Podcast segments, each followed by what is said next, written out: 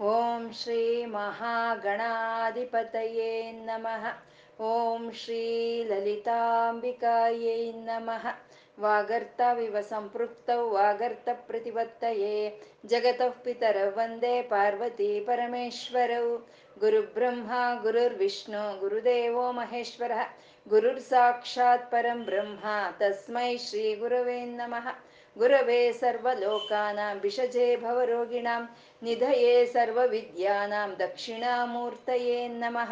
ज्ञानानन्दमयं देवं निर्मलस्फटिकाकृतिम् आधारं सर्वविद्यानां हयग्रीवमुपास्महे श्रुतिस्मृतिपुराणानाम् आलयं करुणालयं नमामि भगवत्पादशङ्करं लोकशङ्करम् अज्ञानां जाह्नवीतीर्थं विद्यातीर्थं विवेकिनां सर्वेषां सुखदं तीर्थं भारतीतीर्थमाश्रये सिन्दूरारुणविग्रहां त्रिनयनं माणिक्यमौळिस्फुरा तारानायकशेखरां स्मितमुखीमापीनवक्षोरुहां पाणिभ्यामलिपूर्णरत्नचषकं रक्तोत्पलं बिभ्रतिं सौम्यां रत्नघटस्थरक्तचरणां ಧ್ಯಾಯೇತ್ಪರಮಾಂಬಿಕಾಂ ಅರುಣವರ್ಣದ ಕಾಂತಿಯಿಂದ ಪ್ರಕಾಶಿಸ್ತಾ ಮೂರು ನೇತ್ರಗಳನ್ನ ಹೊಂದಿದ್ದು ರತ್ನಮಯವಾದ ಕಿರೀಟವನ್ನ ಧರಿಸಿ ಒಂದು ಕೈಯಲ್ಲಿ ಪದ್ಮವನ್ನ, ಒಂದು ಕೈಯಲ್ಲಿ ಅಮೃತ ಭಾಂಡವನ್ನ ಹಿಡಿದು ಮಂದಸ್ಮಿತಳಾದ ಆ ತಾಯಿಯನ್ನ ನಮ್ಮ ಹೃದಯದಲ್ಲಿ ಧ್ಯಾನಿಸ್ತಾ ಅವಳಿಗೊಂದು ನಮಸ್ಕಾರ ತಿಳಿಸ್ಕೊಳ್ಳೋಣ. ವಶಿನ್ಯಾದಿ ವಾಗ್ದೇವತೆಯರು, ಮೊಟ್ಟ ಮೊದಲು ಬಾರಿ ಲಲಿತಾ ಸಹಸ್ರನಾಮವನ್ನ ಮಣಿದ್ವೀಪದಲ್ಲಿ ಪಾರಾಯಣ ಮಾಡ್ತಾರೆ. ಅದನ್ನ ಹೈಗ್ರೀವ್ರು ಅಗಸ್ತ್ರಿಗೆ ಹೇಳ್ತಾರೆ. ಅಗಸ್ತ್ರಿಂದ ನಮ್ಮೆಲ್ಲರಿಗೂ ಬಂದು ಸೇರ್ತಾ ಇದೆ. ಅಮ್ಮ, ಶ್ರೀಮಾತ ಶ್ರೀ ಮಹಾರಾಜ್ಞಿ ಶ್ರೀಮತ್ ಸಿಂಹಾಸನೇಶ್ವರಿ ಸೃಷ್ಟಿ, ಸ್ಥಿತಿ, ಲಯ ಕಾರಣಿಯಾದಂಥ ಅಮ್ಮನವರು ಚಿದಗ್ನಿ ಕುಂಡದಲ್ಲಿ ಬಂಡಾಸುರನ ಸಂಹಾರಕ್ಕಾಗಿ ಎದ್ದು ಬರ್ತಾರೆ. ಆಗ ಬಂದಂತ ಅಮ್ಮನವರ ನಾಮ, ರೂಪ, ಲೀಲ, ತತ್ವ, ಮಂತ್ರ, ಯೋಗ ವೈಭವಗಳಿಂದ ವರ್ಣಿಸ್ತಾ ಇದ್ದಾರೆ ವಶಿನ್ಯಾದಿ ವಾಗ್ದೇವತೆಯರು. ಅಮ್ಮ ಅಪರ್ಣ ಅಂತಂದ್ರು. ಅಪರ್ಣ ಅಂದ್ರೆ ಪರಮಾತ್ಮನಿಗಾಗಿ ಪರ್ಣಗಳನ್ನ ಬಿಟ್ಟು ತಪಸ್ ಮಾಡಿದಂತ ಪಾರ್ವತಿ ಅಪರ್ಣ ಅಂತ. ಅಂದ್ರೆ ಯಾವ ಎಲೆಗಳು ಕೆಳಗೆ ಬೀಳ್ತಾ ಇತ್ತೋ ಆ ಎಲೆಗಳನ್ನ ಆಹಾರವನ್ನಾಗಿ ತಗೊಂಡು ತಪಸ್ ಮಾಡ್ತಾ ಇದ್ದಂತ ತಾಯಿ ಪರಮಾತ್ಮನಿಗಾಗಿ ಆ ಎಲೆಗಳನ್ನು ಬಿಟ್ಟು ತಪಸ್ ಮಾಡ್ತಾಳೆ. ಅಂದ್ರೆ ಆಹಾರವನ್ನು ಬಿಟ್ಟು ತಪಸ್ ಮಾಡಿದಂತ ತಾಯಿ ಅಪರ್ಣ ಅಂದ್ರು. ಅಪರ್ಣ ಅಂದ್ರೆ ಕುಂಡಲಿನಿ ಸ್ವರೂಪಿಣಿ ಅಂತ. ಅಪರ್ಣ ಅಂದ್ರೆ ಅಪಗತ ಋಣ ಅಪರ್ಣ ಅಂತ. ಅಂದ್ರೆ ನಮ್, ಆ ತಾಯಿಗೆ ಯಾರ ಋಣದಲ್ಲೂ ಆ ತಾಯಿ ಇಲ್ಲ. ಯಾರ ಋಣವು ಆ ತಾಯಿ ಮೇಲೆ ಇಲ್ಲ ಅಂತ. ಆ ತಾಯಿ ಧ್ಯಾನದಿಂದ ನಾವು ಋಣ ಋಣವನ್, ಋಣ ವಿಮುಕ್ತರಾಗ್ತೀವಿ ನಾವು ಅಂತ ಅಂತದ್ದು ಅಪರ್ಣ ನಾಮ ಅನ್ನೋದು. ಅಂದ್ರೆ ತಾಯಿ ಯಾರ ಋಣದಲ್ಲೂ ಇಲ್ಲ. ಅದಕ್ಕೆ ಭಾಸ್ಕರ್ ರಾಯರು ಹೇಳ್ತಾರೆ, ಅಮ್ಮನ ಒಂದು ಆರಾಧನೆ ಮಾಡ್ತಾ, ಅಮ್ಮನ ಮುಂದೆ ಕೂತ್ಕೊಂಡು ಪೂಜೆ ಮಾಡ್ತಾ, ಅಮ್ಮ, ಇಷ್ಟು ಸಾವಿರ ನಾಮಗಳಿಂದ ನಾನು ನಿನ್ನನ್ನ ಆರಾಧನೆ ಮಾಡಿದ್ದೀನಿ ಅಲ್ವೇನಮ್ಮ? ಅಂದ್ರೆ ಇಷ್ಟು ಸಾವಿರ ನಾಮಗಳಿಂದ ನೀನು ಸ್ತುತಿಸಿದೀನಿ ನಾನು ಅಂತಂದ್ರೆ ನನ್ನ ಋಣ ನಿನ್ ಮೇಲಿದೆ. ನಾನು ನಿನ್ನ ಸ್ತುತಿಸಿದ್ದೀನಿ. ನೀನು ಅಪರ್ಣ. ನಿನ್ಗೆ ಯಾರು ಋಣ ನಿನ್ ಮೇಲೆ ಇಲ್ಲ ಅನ್ನೋದಾದ್ರೆ, ಆ ಒಂದು ನಾಮ ನಿನಗೆ ಸಲ್ಲಬೇಕು ಅಂತಂದ್ರೆ ನೀನು ನನ್ನ ಋಣದಲ್ಲಿ ನೀನು ಇರಬಾರ್ದು. ಅವಾಗ ಏನ್ ಮಾಡ್ಬೇಕು ನೀನು? ಒಂದು ಸಲಿ ನಂಗೆ ದರ್ಶನ ಕೊಟ್ಬಿಡು. ಸಾಕು, ನಿನ್ಗೆ ದರ್ ಅರುಣ ಇರಲ್ಲ. ಅವಾಗ ನಿನ್ಗೆ ಅಪರ್ಣ ಅನ್ನೋ ನಾಮ ಸಲ್ಲುತ್ತೆ ಅಂತ ಹೇಳ್ತಾರೆ. ಅಂದ್ರೆ ಯಾರ ಯಾವ ಒಂದು ಋಣದಲ್ಲಿ ಇಲ್ದಲೇ ಇರುವಂತ ತಾಯಿ, ಆ ಋಣಬಾಧೆಯಲ್ಲಿ ನಾವು ಇದ್ದಾಗ ಅಪರ್ಣ ನಾಮ ಅನ್ನೋದು ನಮ್ಮ, ಅದರಿಂದ ನಮ್ಗೆ ವಿಮುಕ್ತಿಯನ್ನ ಗೊಳಿಸುತ್ತೆ ಅಂತ. ಮತ್ತೆ ಅಪರ್ಣ ನಾಮ ಅನ್ನೋದು ನಾವು ಯಾವ ವಿಧವಾದ, ಯಾವ ಕಾರ್ಯಕ್ಕೆ ನಾವು ತಪಸ್ ಮಾಡಿದ್ರು ಆ ತಪೋ ಫಲವನ್ನು ಕೊಡುತ್ತೆ. ಅದು ಯಾಕೆಂದ್ರೆ ತಾಯಿ ತಪಸ್ ಮಾಡಿದ್ಲಲ್ವಾ ಪರಮಾತ್ಮನಿಗಾಗಿ? ಹಾಗೆ ಅಪರ್ಣ ಅನ್ನೋದು ಒಂಬತ್ತನೆಯ ಸಂಖ್ಯೆ. ಆ ಒಂಬತ್ತನೆಯ ಸಂಖ್ಯೆ ಕುಜ ಸ್ಥಾನವನ್ನು ತೋರಿಸುತ್ತೆ. ಅಂದ್ರೆ ಮದುವೆ ಆಗ್ಬೇಕು ಅನ್ನೋರ್ಗೆ ಈ ಅಪರ್ಣ ನಾಮ ಒಂದು ಶ್ರೀಮಾತ್ರೆ ನಮಃ ಅಪರ್ಣಾಯ ನಮಃ ಶ್ರೀಮಾತ್ರೆ ನಮಃ ಅಂತ ಹೇಳ್ಕೊಂಡ್ರೆ ಆ ಕಲ್ಯಾಣ ಗಳಿಗೆ ಅನ್ನೋದು ಒದಗಿ ಬರುತ್ತೆ ಅಂತ ಅಪರ್ಣ ಅಂತ ಮಹಾಮಂತ್ರ ಸ್ವರೂಪವಾದಂತ ಒಂದು ನಾಮ ಅಪರ್ಣ. ಚಂಡಿಕಾ ಚಂಡಮುಂಡಾಸುರ ನಿಷೂದಿನಿ ಅನ್ನೋದು ಮಂಗಳ ಚಂಡಿ ವಿದ್ಯೆಯನ್ನ ಹೇಳ್ತಾ ಇದೆ. ಮಂಗಳ ಅಂದ್ರೆ ಸೌಮ್ಯ, ಚಂಡಿ ಅಂದ್ರೆ ಕೋಪ, ಏನ್ ತದ್ವಿರುದ್ಧವಾದ ಎರಡನ್ನು ಇಲ್ಲಿ ತಂದು ಸೇರಿಸ್ಬಿಟ್ರು ಅಂದ್ರೆ ಅಮ್ಮ ಸೃಷ್ಟಿ ಮಾಡೋವಾಗ ಮಂಗಳ, ಲಯ ಕಾರ್ಯ ಮಾಡೋವಾಗ ಚಂಡಿ ಅಂತ. ಅಂದ್ರೆ ಅಮ್ಮನವರು ಯಾವಾಗ ಸಿಟ್ಟಿಂದ ಇರ್ತಾರೋ, ಯಾವಾಗ ಕ್ರೋಧದಿಂದ ಇರ್ತಾರೋ ಆ ಸಮಯದಲ್ಲಿ ಅಮ್ಮನವ್ರನ್ನ ಚಂಡಿ ಅಂತ ಕರಿಬೇಕು ಅಂತ. ಈ ಚಂಡಿ ಚಂಡಿ, ಚಂಡ ಮುಂಡಾಸುರ ನಿಶೂದಿನಿ ಅನ್ನೋದು ದೇವಿ ಮಹಾತ್ಮೆಯನ್ನ ಹೇಳ್ತಾ ಇರುವಂತ ನಾಮಗಳು ಇವು ಎರಡೂ ದೇವಿ ಮಹಾತ್ಮೆ. ದೇವಿ ಮಹಾತ್ಮೆ ಅಂದ್ರೂ ಒಂದೇ. ಚಂಡಿ ಸಪ್ತಶತಿ ಅಂದ್ರು ಒಂದೇ. ದುರ್ಗಾ ಸಪ್ತಶತಿ ಅಂದ್ರು ಒಂದೇ. ಯಾಕೆ ಅಂದ್ರೆ ದೇವಿ ಮಹಾತ್ಮೆಯಲ್ಲಿ ಪ್ರತಿಪಾದನೆ ಆಗೋ ಅಂತ ದೇವಿ ಚಂಡಿ ಪರದೇವತಾ ಅಂತ ಹೇಳ್ತಾರೆ. ಚಂಡಿ ಪರದೇವತ ಅಂತ. ಆ ಚಂಡಿ ಆ ಚಂಡಿ ಹೋಮ ಅಂತ ಮಾಡೋವಾಗ ಅಲ್ಲಿ ಬಳಕೆ ಆಗುವಂತ ಎಲ್ಲಾ ಮಂತ್ರಗಳು ದೇವಿ ಮಹಾತ್ಮೆಯಲ್ಲಿ ಇರೋ ಅಂತ ಒಂದು ಮಂತ್ರಗಳೇ ಅಲ್ಲಿ ಬಳಕೆ ಆಗುತ್ತೆ. ಹಾಗಾಗಿ ಅದನ್ನ ಚಂಡಿ ಸಪ್ತಶತಿ ಅಂತ ಅಂದ್ರು. ಸಪ್ತ ಅಂದ್ರೆ ಏಳು. ಶತಿ ಅಂದ್ರೆ ಏಳು ನೂರು ಅಂತ. ಹಾಗೆ ಏಳ್ನೂರು ಮಂತ್ರಗಳಿಂದ ಏಳ್ನೂರು ಶ್ಲೋಕಗಳಿಂದ ಕೂಡಿ ಇರೋ ಅಂತ ದೇವಿ ಮಹಾತ್ಮೆಯನ್ನೇ ಚಂಡಿ ಸಪ್ತಶತಿ ಅಂತ ಹೇಳ್ತಾರೆ. ಅದನ್ನೇ ದುರ್ಗಾ ಸಪ್ತಶತಿ ಅಂತ ಹೇಳ್ತಾರೆ. ಅಂದ್ರೆ ಇಲ್ಲಿ ದೇವಿ ಅಂತ ಹೇಳೋದು, ಚಂಡಿ ಅಂತ ಹೇಳೋದು, ದುರ್ಗಾ ಅನ್ನೋದು ಎಲ್ಲ ಒಂದೇ ರೂಪವೇ, ಎಲ್ಲ ಆ ತಾಯಿಯ ರೂಪಗಳೇ ಇವು ಎಲ್ಲಾನು ಅಂತ ಚಂಡ ಮುಂಡಾಸುರ ನಿಶೂದಿನಿ ಅಂತಂದ್ರೆ ಈ ಶುಂಭ ನಿಶುಂಭರ ಒಂದು ಯುದ್ಧ ಘಟ್ಟವನ್ನ ದೇವಿ ಮಹಾತ್ಮೆ ಹೇಳುತ್ತೆ ನಮ್ಗೆ. ಆ ದೇವಿ ಮಹಾತ್ಮೆಯ ಶುಂಭ ನಿಶುಂಭರ ಯುದ್ಧ ಘಟ್ಟವನ್ನ ನಮ್ಗೆ ತೋರಿಸ್ಕೊಡೋ ಅಂತ ಒಂದು ನಾಮವೇ ಚಂಡ ಮುಂಡಾಸುರ ನಿಶೂದಿನಿ ಅಂತ. ಚಂಡ ಮುಂಡರನ್ನ ಅಮ್ಮ ಸಂಹಾರ ಮಾಡಿ ಲಲಿತೆ ಹತ್ರ ಹೋಗ್ತಾಳೆ. ಕಾಳಿಯಾಗಿ ಬಂದು ಆ ತಾಯಿ ತನ್ನ ಎದುರಿಗೆ ಬಂದವ್ರನ್ನೆಲ್ಲ ಎಲ್ಲಾ ಸೈನ್ಯವನ್ನು ಒಳಕ್ಕೆ ಹಾಕ್ಕೊಳ್ತಾ ನಾಲ್ಗೆ ಚಾಚಿ ಕಾಳಿ ಅಲ್ವಾ? ಚಾಚಿ ಹಾಕೊಳ್ತಾ ಎದುರು ಬಂದಂತ ಚಂಡಮುಂಡರ ಒಂದು ತಲೆಗಳನ್ನ ಹಿಡಿದು ಲಲಿತೆ ಹತ್ರ ಹೋಗ್ತಾಳೆ. ಅಮ್ಮ, ನೀನು ಯುದ್ಧ ಅನ್ನೋ ಒಂದು ಯಜ್ಞವನ್ನು ಮಾಡ್ತಾ ಇದೀಯ? ಆ ಯಜ್ಞಕ್ಕೆ ಸಹಾಯ ಆಗ್ಲಿ ಅಂತ ಈ ಚಂಡಮುಂಡರ ತಲೆ ಅಂತ ತಂದಿದ್ದೀನಿ ನಾನು ನೋಡಮ್ಮ ಅಂತ ತೋರಿಸ್ತಾಳೆ. ಆವಾಗ ಲಲಿತೆ, ಶಬಾಷ್, ಒಳ್ಳೆ ಕೆಲಸ ಮಾಡಿದೀಯ? ಚಂಡ ಮುಂಡರನ್ನ ಸಂಹಾರ ಮಾಡಿದಂತ ನೀನು ಚಾಮುಂಡ ಅನ್ನೋ ಹೆಸರಲ್ಲಿ ನೀನು ಪ್ರಖ್ಯಾತಿ ಗಾಂಚು, ಪ್ರಖ್ಯಾತಿ ಪಡ್ಕೊ ನೀನು ಅಂತ ಆ ತಾಯಿ ಲಲಿತೆ ಹೇಳ್ತಾಳೆ. ಚಂಡ ಮುಂಡ ಅಂದ್ರೆ ಅವ್ರೇನೋ ರಾಕ್ಷಸರು ಅಂತ ಅಲ್ಲ. ಚಂಡ ಮುಂಡ ಅಂದ್ರೆ ಅತೀ ರಜೋಗುಣದಿಂದ ಇದ್ರೆ ನಾವು ಅದು ಚಂಡ, ಅತೀ ತಮೋ ಗುಣದಿಂದ ಇದ್ರೆ ಅದು ಮುಂಡ. ಅಂದ್ರೆ ಸತ್ವಗುಣ ಸತ್ವಗುಣ ನಮಗ್ ಸಿಕ್ಕೋ ಅಂತದೇ ಚಂಡಮುಂಡ ನಿಶೂದಿನಿ ಅಂತ ಹೇಳೋವಂಥದ್ದು. ಮತ್ತೆ ಕಷ್ಟ, ಸುಖ, ಲಾಭ, ನಷ್ಟ ಇವೇ ದ್ವಂದ್ವಗಳು. ಆ ದ್ವಂದ್ವಗಳೇ ಚಂಡ, ಮುಂಡರು. ಈ ದ್ವಂದ್ವವನ್ನು ಬಿಟ್ಟುವ ನಾವು ನಮ್ಗೆ ಏಕತ್ವ ಅನ್ನೋದು ಸಿದ್ಧಿಯಾಗುತ್ತೆ. ಆ ಏಕತ್ವವನ್ನ ಏಕ ಜ್ಞಾನವನ್ನ ಕೊಡೋ ಅಂತ ತಾಯಿನೇ ಚಾಮುಂಡ ಅಂತ ಹೇಳೋದು. ಚಂಡ, ಮುಂಡಾಸುರ ನಿಶೂದಿನಿ ಚಂಡಿ, ಚಂಡ, ಮುಂಡಾಸುರ ನಿಶೂದಿನಿ ಕ್ಷರ, ಕ್ಷರಾತ್ಮಿಕ. ಕ್ಷರ ಅಂದ್ರೆ ಆ ನಾಶವಾಗುವಂಥದನ್ನ ಕ್ಷರ ಅಂತಾರೆ. ಶಾಶ್ವತವಾಗಿ ಉಳಿಯೋದನ್ನ ಅಕ್ಷರ ಅಂತಾರೆ. ನಾಶವಾಗೋದು ಯಾವುದು? ಈ ಶರೀರಗಳು. ನಮ್ಗೆ ಏನೇನೋ ನಮ್ಮ ನೇತ್ರಗಳಿಗೆ ಕಾಣಿಸುತ್ತೋ ಅವೆಲ್ಲ ನಾಶವಾಗುತ್ತೆ. ಏನೇನು ಕಾಣಿಸುತ್ತೋ ಅವೆಲ್ಲ ನಾಶವಾಗುತ್ತೆ. ಅದ್ರ ಒಳಗೆ ಇರೋಂಥ ಚೈತನ್ಯ ನಮ್ಗೇನು ಕಾಣಿಸಲ್ವೋ ಅದಕ್ಕೆ ನಾಶ ಇಲ್ಲ. ಅದು ಅಕ್ಷರ. ಈ ಕ್ಷರ, ಅಕ್ಷರ ಎರಡು ಅಮ್ಮನೇ ಅಂತ. ಕ್ಷರ ಇರಬೇಕು, ಇಲ್ಲ ಅಕ್ಷರ ಇರಬೇಕು, ಎರಡು ಅಮ್ಮನ ಹೇಗಾಗಕ್ಕೆ ಸಾಧ್ಯ ಅಂದ್ರೆ, ಈ ನಾಶವಾಗಿ ಹೋಗಿ, ಕ್ಷೀಣವಾಗಿ ಹೋಗಿ, ಈ ಅಶ್ವಾಶ್ವ, ಅಶಾಶ್ವತವಾದಂತ ಈ ಶರೀರ ಇರಬೇಕು ಅಂದ್ರೆ ಸುಮ್ಮನೆ ಇರುತ್ತಾ? ಇದ್ರೊಳಗೆ ಚೈತನ್ಯ ಇದ್ರೇನೆ ಇರುತ್ತೆ. ಮನೆ ಒಳಗೆ ಯಾರು ವಾಸ ಮಾಡಿದ್ರೆ ಅವ್ರದ್ದೇ ಮನೆ. ಈ ಶರೀರದಲ್ಲಿ ಯಾವ ಚೈತನ್ಯ ವಾಸ ಮಾಡ್ತಾ ಇದೆಯೋ ಆ ಚೈತನ್ಯದ್ದೇ ಈ ಶರೀರ. ಹಾಗಾಗಿ ಕ್ಷರ, ಕ್ಷರಾತ್ಮಕ ಎರಡು ಆ ತಾಯಿನೇ. ಕ್ಷರಾಕ್ಷರಾತ್ಮಿಕ ಸರ್ವಲೋಕೇಶಿ. ಕ್ಷರವಾದ ಅಕ್ಷರವಾದ ಎಲ್ಲ ಲೋಕಗಳಿಗೂ ಆ ತಾಯಿನೇ ಈಶ್ವರಿ ಸರ್ವಲೋಕೇಶಿ ವಿಶ್ವಧಾರಿಣಿ. ಈ ಪ್ರಪಂಚದಲ್ಲಿ ಪ್ರತಿ ಒಂದು ಜವಾಬ್ದಾರಿ ತನ್ನ ತಲೆ ಮೇಲೆ ಇದೆ, ತನ್ನ ಭುಜದ ಮೇಲೆ ಇದೆ. ಅಂದ್ರೆ ಪ್ರತಿ ಒಂದು ನಾವು ಹೇಳ್ತೀವಲ್ವಾ, ಇರುವೆ ಕದಲ್ಬೇಕು ಅಂದ್ರು ಅದಕ್ಕೆ, ಆ, ಈಶ್ವರ ಆಜ್ಞೆ ಇದ್ರೆ ಮಾತ್ರ ಸಾಧ್ಯ ಆಗುತ್ತೆ. ಅಂದ್ರೆ ಪ್ರತಿ ಒಂದು ಆ ತಾಯಿಯನ್ನೇ, ತಾಯಿನೇ ನಡೆಸ್ತಾ ಇದ್ದಾಳೆ ಅಂತ ವಿಶ್ವಧಾರಿಣಿ ಅಂತಂದ್ರು.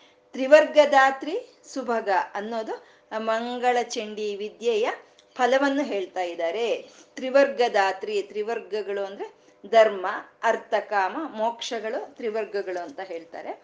ಆ ಧರ್ಮ, ಅರ್ಥ, ಕಾಮ, ಮೋಕ್ಷಗಳನ್ನ ಕೊಡೋ ಅಂತ ತಾಯಿ ತ್ರಿವರ್ಗದಾತ್ರಿ ಅಂತಂದ್ರು. ಸುಭಗ ಅಂದ್ರೆ ಸುಭಗ ಅಂದ್ರೆ ಒಳ್ಳೆಯ ಒಂದು ಒಂದು ಜ್ಞಾನ, ವೈರಾಗ್ಯ, ಒಂದು ತ್ಯಾಗ ಮುಂತ ಇಂಥದೆಲ್ಲ ಒಳ್ಳೆಯ ಐಶ್ವರ್ಯಗಳು ಅಂತ ಹೇಳ್ತೀವಿ. ಅಂತ ಐಶ್ವರ್ಯಗಳನ್ನು ಕೊಡೋ ಅಂತ ತಾಯಿ ಸುಭಗ ಅಂದ್ರೆ ತ್ರಯಂಬಕ ತ್ರಿಗುಣಾತ್ಮಿಕ. ತ್ರಯಂಬಿಕ ಅಂದ್ರೆ ಅಗ್, ಸೂರ್ಯ, ಚಂದ್ರ, ಅಗ್ನಿ ನೇತ್ರಗಳನ್ನ ಹೊಂದಿರೋ ಅಂತ ತಾಯಿ ತ್ರಯಂಬಿಕ ತ್ರಿಗುಣಾತ್ಮಿಕ. ಮೂರು ಗುಣಗಳು, ರಜೋ, ಸತ್ವ, ತಮೋ ಗುಣಗಳಿಗೆ ತಾನೇ ಒಂದು ಆತ್ಮವಾಗಿದ್ದಾಳೆ ಅಂತ ತ್ರಿಗುಣಾತ್ಮಿಕ ಅಂತಂದ್ರು. ಅಂದ್ರೆ ರಜೋ ಗುಣ ತಮೋ ಗುಣ ಬೇಡ ಅಲ್ವಾ? ನಮ್ಗೆ ಬೇಕಾಗಿರೋ ಸತ್ವ ಗುಣ ಅಲ್ವಾ? ಮತ್ತೆ ಮೂರು ಗುಣಗಳಲ್ಲಿ ಅಮ್ಮ ಹೇಗಿರ್ತಾಳೆ ಅಂದ್ರೆ ಪ್ರತಿ ಒಬ್ಬರಲ್ಲಿ ಮೂರು ಗುಣಗಳು ಇರುತ್ತೆ. ರಜೋ, ಸತ್ವ, ತಮೋ ಮೂರು ಗುಣಗಳು ಇರುತ್ತೆ, ಇರಬೇಕು. ಅದರಲ್ಲಿ ಯಾವ ಒಂದೊಂದು ಸಮಯದಲ್ಲಿ ಒಂದೊಂದು ಗುಣ ಹೆಚ್ಚಿಗಿರುತ್ತೆ. ಇವಾಗ ಬೆಳಗ್ಗೆ ಎದ್ದ ತಕ್ಷಣ ತಮೋ ಗುಣ ಇದ್ರೆ ಆಗುತ್ತಾ? ಅಥವಾ ಸತ್ವಗುಣ ಇದ್ರೆ ಆಗುತ್ತೆ ಅವಾಗ ರಜಗುಣ ಇರ್ಬೇಕು, ಯಾಕೆಂದ್ರೆ ನಾವು ಕೆಲಸ ಮಾಡ್ಬೇಕು. ಆ ಕೆಲಸ ಮಾಡೋವಾಗ ಶಾಂತವಾಗಿ ಮಾಡ್ಬೇಕು, ದಡ ಬಡ ಅಂತ ಮಾಡ್ಕೋಬಾರ್ದು, ಹಾಗಾಗಿ ಅಲ್ಲಿ ಸತ್ವಗುಣ ಇರ್ಬೇಕು. ಸಂಜೆ ಆದ್ರೆ ವಿಶ್ರಾಂತಿ, ಅದು ತಮೋ ಗುಣ. ಈ ಮೂರು ಗುಣಗಳು ಎಲ್ಲರಲ್ಲೂ ಇರುತ್ತೆ. ಈ ಮೂರು ಗುಣಗಳಲ್ಲಿ ತಾನೇ ಉಪಸ್ಥಿತಿದಾಳೆ ಉಪಸ್ಥಿತಳಾಗಿದ್ದಾಳೆ ಆ ತಾಯಿ ಅಂತ ತ್ರಿಗುಣಾತ್ಮಿಕ ಸ್ವರ್ಗಾಪ ಅಪವರ್ಗದ ಪುಣ್ಯ ಮಾಡಿದವ್ರಿಗೆ ಸ್ವರ್ಗವನ್ನು ಕೊಡ್ತಾಳೆ. ಇನ್ನು ಆ ಪುಣ್ಯ ಮಾಡ್ತಾ, ಜ್ಞಾನವನ್ನ ಸಂಪಾದನೆ ಮಾಡ್ತಾ, ಒಂದು ವೈರಾಗ್ಯದಿಂದ ಇರೋರ್ಗೆ ಅಪವರ್ಗವನ್ನು ಕೊಡ್ತಾಳೆ ಅಂತ. ಸ್ವರ್ಗ ಅಂದ್ರೆ ನಾವು ಇಲ್ಲಿ ಈ ಭೂಮಿ ಮೇಲೆ ಏನು ಪುಣ್ಯ ಸಂಪಾದನೆ ಮಾಡ್ಕೊಂಡಿರ್ತೀವೋ ಅದನ್ನ ಅನುಭವಿಸೋ ಅಂತ ಒಂದು ಸ್ಥಾನವೇ ಸ್ವರ್ಗ ಅಂತ ಹೇಳ್ತಾರೆ. ಅಲ್ಲಿ ನಮ್ಮ ಪುಣ್ಯ ಖರ್ಚಾಗೋದ್ರೆ ಮತ್ತೆ ವಾಪಸ್ ಬರ್ತೀವಿ. ಎಲ್ಲಿಗೆ ಹೋದ್ರೆ ಮತ್ತೆ ನಾವು ವಾಪಸ್ ಬರಲ್ವೋ ಅದು ಅಪವರ್ಗ ಅಂತಾರೆ, ಅದು ಮೋಕ್ಷ ಅಂತ ಹೇಳ್ತಾರೆ. ಸ್ವರ್ಗ, ಅಪವರ್ಗ ಅಂದ್ರೆ ಅಪವರ್ಗ ಅಂದ್ರೆ ಪವರ್ಗ ಇಲ್ದಲೇ ಇರೋದನ್ನ ಅಪವರ್ಗ ಅಂತ ಹೇಳ್ತಾರೆ. ಏನ್ ಈ ಪವರ್ಗ? ಪಾಪ ಭಾಭ ಮ ಅನ್ನೋದು ಪವರ್ಗ ಅಂತೀವಿ. ಪ ಅಂದ್ರೆ ಪಾಪ, ಪುಣ್ಯ. ಫ ಅಂದ್ರೆ ಫಲ. ಭ ಅಂದ್ರೆ ಬಂಧನ, ಭಯ, ಮರಣ. ಪಾಪ, ಪುಣ್ಯ, ಫಲ, ಬಂಧನ, ಭಯ, ಮರಣ ಇಲ್ದಲೇ ಇರುವಂತ ಒಂದು ಸ್ಥಾನವನ್ನು ಕೊಡುವಂತ ತಾಯಿ ಸ್ವರ್ಗ, ಅಪವರ್ಗದ ಅಂದ್ರು. ಎಂತದು ಆ ತತ್ವ ಅಂದ್ರೆ ಶುದ್ಧ ಅಂತ ಇದ್ದಾರೆ. ಶುದ್ಧವಾದ ನಿರ್ಮಲವಾದಂಥ ಒಂದು ಅಶುದ್ಧ ತತ್ವವೇ. ಯಾವ ಒಂದು ಪಾಪಗಳ ಒಂದು ದೋಷವಿಲ್ದಲೇ ಇರುವಂತ ತಾಯಿ ಶುದ್ಧ ಅಂತ ಅಂದ್ರೆ ಮುಂದಿನ ನಾಮ ಹೇಗಿಡ್ಕೋಬೇಕು? ಅಶುದ್ಧ ತತ್ವವನ್ನು ನಾವು ಹೇಗಿಡ್ಕೋಬೇಕು ಅಂದ್ರೆ ಜಪಾ ಪುಷ್ಪ ನಿಭಾಕೃತಿ ಅಂತ ಇದ್ದಾರೆ. ಜಪಾ ಪುಷ್ಪ ನಿಭಾಕೃತಿ ಮೂರು ಗುಣಗಳಿಂದ, ಈ ಮೂರು ಲೋಕಗಳನ್ನ ಸೃಷ್ಟಿ ಮಾಡಿ, ಈ ಮೂರು ಲೋಕಗಳನ್ನ ಪೋಷಣೆ ಮಾಡ್ತಾ ಇರೋವಂಥ ತಾಯಿ, ಆ ತಾಯಿ ಶುದ್ಧ ತತ್ವ ಅದು ಅಂತ. ತಾನು ಒಂದು ಆಕಾರವನ್ನು ತಗೊಳ್ತಾಳೆ. ಈ ಭಕ್ತರನ್ನ ಅನುಗ್ರಹಿಸೋ ಸಲುವಾಗಿ ತಾನು ಒಂದು ಆಕಾರವನ್ನು ತಗೊಳ್ತಾಳೆ. ಯಾವ ಆಕಾರ ತಗೊಂಡ್ರು ಅದು ಶುದ್ಧವಾದಂಥ ಆಕಾರವೇ. ಇವಾಗ ನಮಗ್ ಬಂದಿದೆ ಈ ಶರೀರ, ಆದ್ರೆ ಇದು ಶುದ್ಧ ಅಲ್ಲ. ಈ ನಮ್ಗೆ ಈ ಶರೀರ ಬಂದಿರೋದು ನಮ್ಮ ಕರ್ಮಗಳಿಂದ ಬಂದಿದೆ. ನಾವು ಮಾಡಿರೋ ಕರ್ಮಗಳಿಂದ ನಮ್ಗೆ ಈ ಶರೀರ ಬಂದಿದೆ. ಆದ್ರೆ ತಾಯಿ ಪಡ್ಕೊಳ್ಳೋ ಅಂತದ್ದು ಯಾವುದು ಕರ್ಮದಿಂದ ಬಂದಿರೋ ಶರೀರ ಅಲ್ಲ, ಅದು ದಿವ್ಯವಾದ ಶರೀರ. ದಿವ್ಯ ಕರ್ಮಚಮೇ ಜನ್ಮಂ ಅಂತ ಬ ಭಗವದ್ಗೀತೆಯಲ್ಲಿ ಹೇಳೋದು, ನನ್ನ ಒಂದು ಅವತಾರ ಅನ್ನೋದು ಕರ್ಮದಿಂದ ಬಂದಿರೋದಲ್ಲ, ದಿವ್ಯವಾಗಿರೋದು ಅಂತ, ದಿವ್ಯ ಕರ್ಮಚಮೇ ದಿವ್ಯಂ ಅಂತ. ಹಾಗೆ ಯಾವುದು ಕರ್ಮ ದೋಷಗಳು ಇರಲ್ಲ ಅಮ್ಮ ತಗೊಳ್ಳೋ ಆಕೃತಿಯಲ್ಲಿ. ಅದು ಶುದ್ಧ ತತ್ವವನ್ನೇ ಸಂಕೇತ ಮಾಡುತ್ತೆ. ಮತ್ತೆ ಶರೀರ ಅಂದ್ರೆ ಅದು ಅಶುದ್ಧವೇ. ಆತ್ಮ ಅಂದ್ರೆ ಶುದ್ಧ ಅಂತ ಹೇಳೋದು. ಯಾಕೆ ಈ ಶರೀರ ಅಶುದ್ಧ ಅಂತಂದ್ರೆ ಈ ಶರೀರ ಹುಟ್ಟುತ್ತೆ, ಬೆಳೆಯುತ್ತೆ, ಕ್ಷೀಣಿಸುತ್ತೆ. ಹೋಗುತ್ತೆ. ಹಾಗಾಗಿ ಈ ಶರೀರ ಯಾವತ್ತಿದ್ರೂ ಅಶುದ್ಧವೇ. ಈ ಶರೀರದೊಳಗಿರೋಂಥ ಆತ್ಮ ಚೈತನ್ಯ ಇದೆ ಅಲ್ವಾ? ಅದು ಯಾವಾಗಲೂ ಅದು ಶುದ್ಧವೇ ಅಂತ ಹೇಳೋವಂಥದ್ದು. ಅಂತ ಶುದ್ಧವಾದ ತತ್ವ ಅದು ಎಂಥದ್ದು ಅಂತಂದ್ರೆ ಜಪ, ಪುಷ್ಪ, ನಿವಾಕೃತಿ ಅಂತ ಇದ್ದಾರೆ. ಜಪ, ಪುಷ್ಪ, ನಿವಾಕೃತಿ ಅಂತ ಪುಷ್ಪ ಅಂತಂದ್ರೆ ಹೂವು ಅಂತ. ಯಾವ್ದನ್ನ ಹೂವು ಅಂತ ನಾವು ಹೇಳ್ತೀವಿ ಅಂದ್ರೆ ಯಾವುದು ಅರಳುತ್ತೋ ಅದನ್ನ ನಾವು ಹೂವ ಅಂತ ಹೇಳ್ತೀವಿ. ಆ ಕುಸುಮ ಅರಳಿದಾಗ ಆ ಹೂವಿನಲ್ಲಿ ಇರೋಂಥ ಶಕ್ತಿ ಎಲ್ಲ ಅಲ್ಲಿ ಪ್ರಕಟವಾಗಿ ಹೋಗುತ್ತೆ. ಕುಸುಮ ಹೂವಾದಾಗ ಆ ಶಕ್ತಿ ಪೂರ್ತಿ ಪ್ರಕಟವಾಗುತ್ತೆ. ಹಾಗೆ ಈ ಶರೀರಗಳಲ್ಲಿ ಆ ಆತ್ಮ ಅನ್ನೋದು ಪುಷ್ಪವಾಗಿ ಪ್ರಕಟವಾದ್ರೆ, ವಿಕಸನೆ ಆದ್ರೆ ಅದು ನೇತ್ರದಲ್ಲಿ ನೋಡೋ ಅಂಥ ದೃಷ್ಟಿಯಾಗಿ, ಕಿವಿಗಳಲ್ಲಿ ಕೇಳಿಸ್ಕೊಳ್ಳೋ ದೃಷ್ಟಿಯಾಗಿ, ಮೂಗಿನಿಂದ ಪರಿಮಳ ತಗೊಳ್ಳೋ ದೃಷ್ಟಿಯಾಗಿ, ಬಾಯಿಂದ ಮಾತಾಡೋ ದೃಷ್ಟಿ, ಕೈಯಿಂದ ಕೆಲಸ ಮಾಡೋದು ಪಾದಗಳಿಂದ ನಡೆಯೋ ಅಂತ ಶಕ್ತಿಗಳ ಹಾಗೆ ಅದು ವ್ಯಾಪಿಸ್ಕೊಳ್ಳುತ್ತೆ. ಆತ್ಮ ಚೈತನ್ಯ ಅನ್ನೋದು ಯಾವಾಗ ಪುಷ್ಪವಾಗಿ ವಿಕಸನೆ ಆಗುತ್ತೋ ಅದು ಈ ವಿಧ ವಿಧವಾದ ಶಕ್ತಿಗಳ ಮೂಲಕ ಅದು ಪ್ರಕಟವಾಗುತ್ತೆ. ಅದು ಎಂತಾದ್ರು ಅಂದ್ರೆ ಜಪಾ ಪುಷ್ಪ ಅಂತ ಇದ್ದಾರೆ.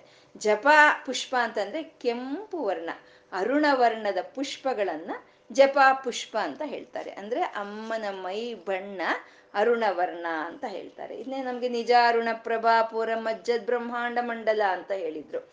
ಸರ್ವಾರುಣ ಅನವದ್ಯಾಂಗಿ ಅಂತ ಹೇಳಿದ್ರು. ಅರುಣಾಂ ಕರುಣಾತರಂಗಿತಾಕ್ಷೀಮ್ ಅಂತಂದ್ರು. ಅಂದ್ರೆ ಅಮ್ಮನವರು ಮೈ ಬಣ್ಣ ಯಾವಾಗ್ಲೂ ಅರುಣವರ್ಣವೇ ಅಂತೆ. ಯಾಕೆ ಹೇಳ್ತಾ ಇದ್ದಾರೆ ಅರುಣವರ್ಣ ಅಂತ ಅಮ್ಮನವರು ಮೈ ಬಣ್ಣವನ್ನ ಅಂತಂದ್ರೆ ಸರಸ್ವತಿಯನ್ನ ಹೇಳ್ಬೇಕಾದ್ರೆ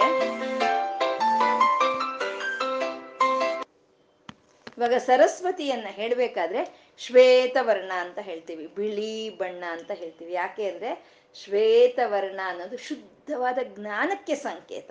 ಹಾಗಾಗಿ ನಾವು ಸರಸ್ವತಿ ಬಿಳಿ ಬಣ್ಣ ಅಂತ ಹೇಳ್ತೀವಿ. ಇಲ್ಲಿ ಅಮ್ಮನವ್ರಿಗೆ ಅರುಣವರ್ಣ ಅಂತ ನಾವು ಯಾಕೆ ಹೇಳ್ತಾ ಇದ್ದೀವಿ ಅಂದ್ರೆ ಅಮ್ಮ ಶಕ್ತಿ, ಶಕ್ತಿಯ ಬಣ್ಣ ಅರುಣವರ್ಣ, ಕೆಂಪು. ಶಕ್ತಿಯ ಬಣ್ಣ ಯಾವಾಗ್ಲೂ ಕೆಂಪು.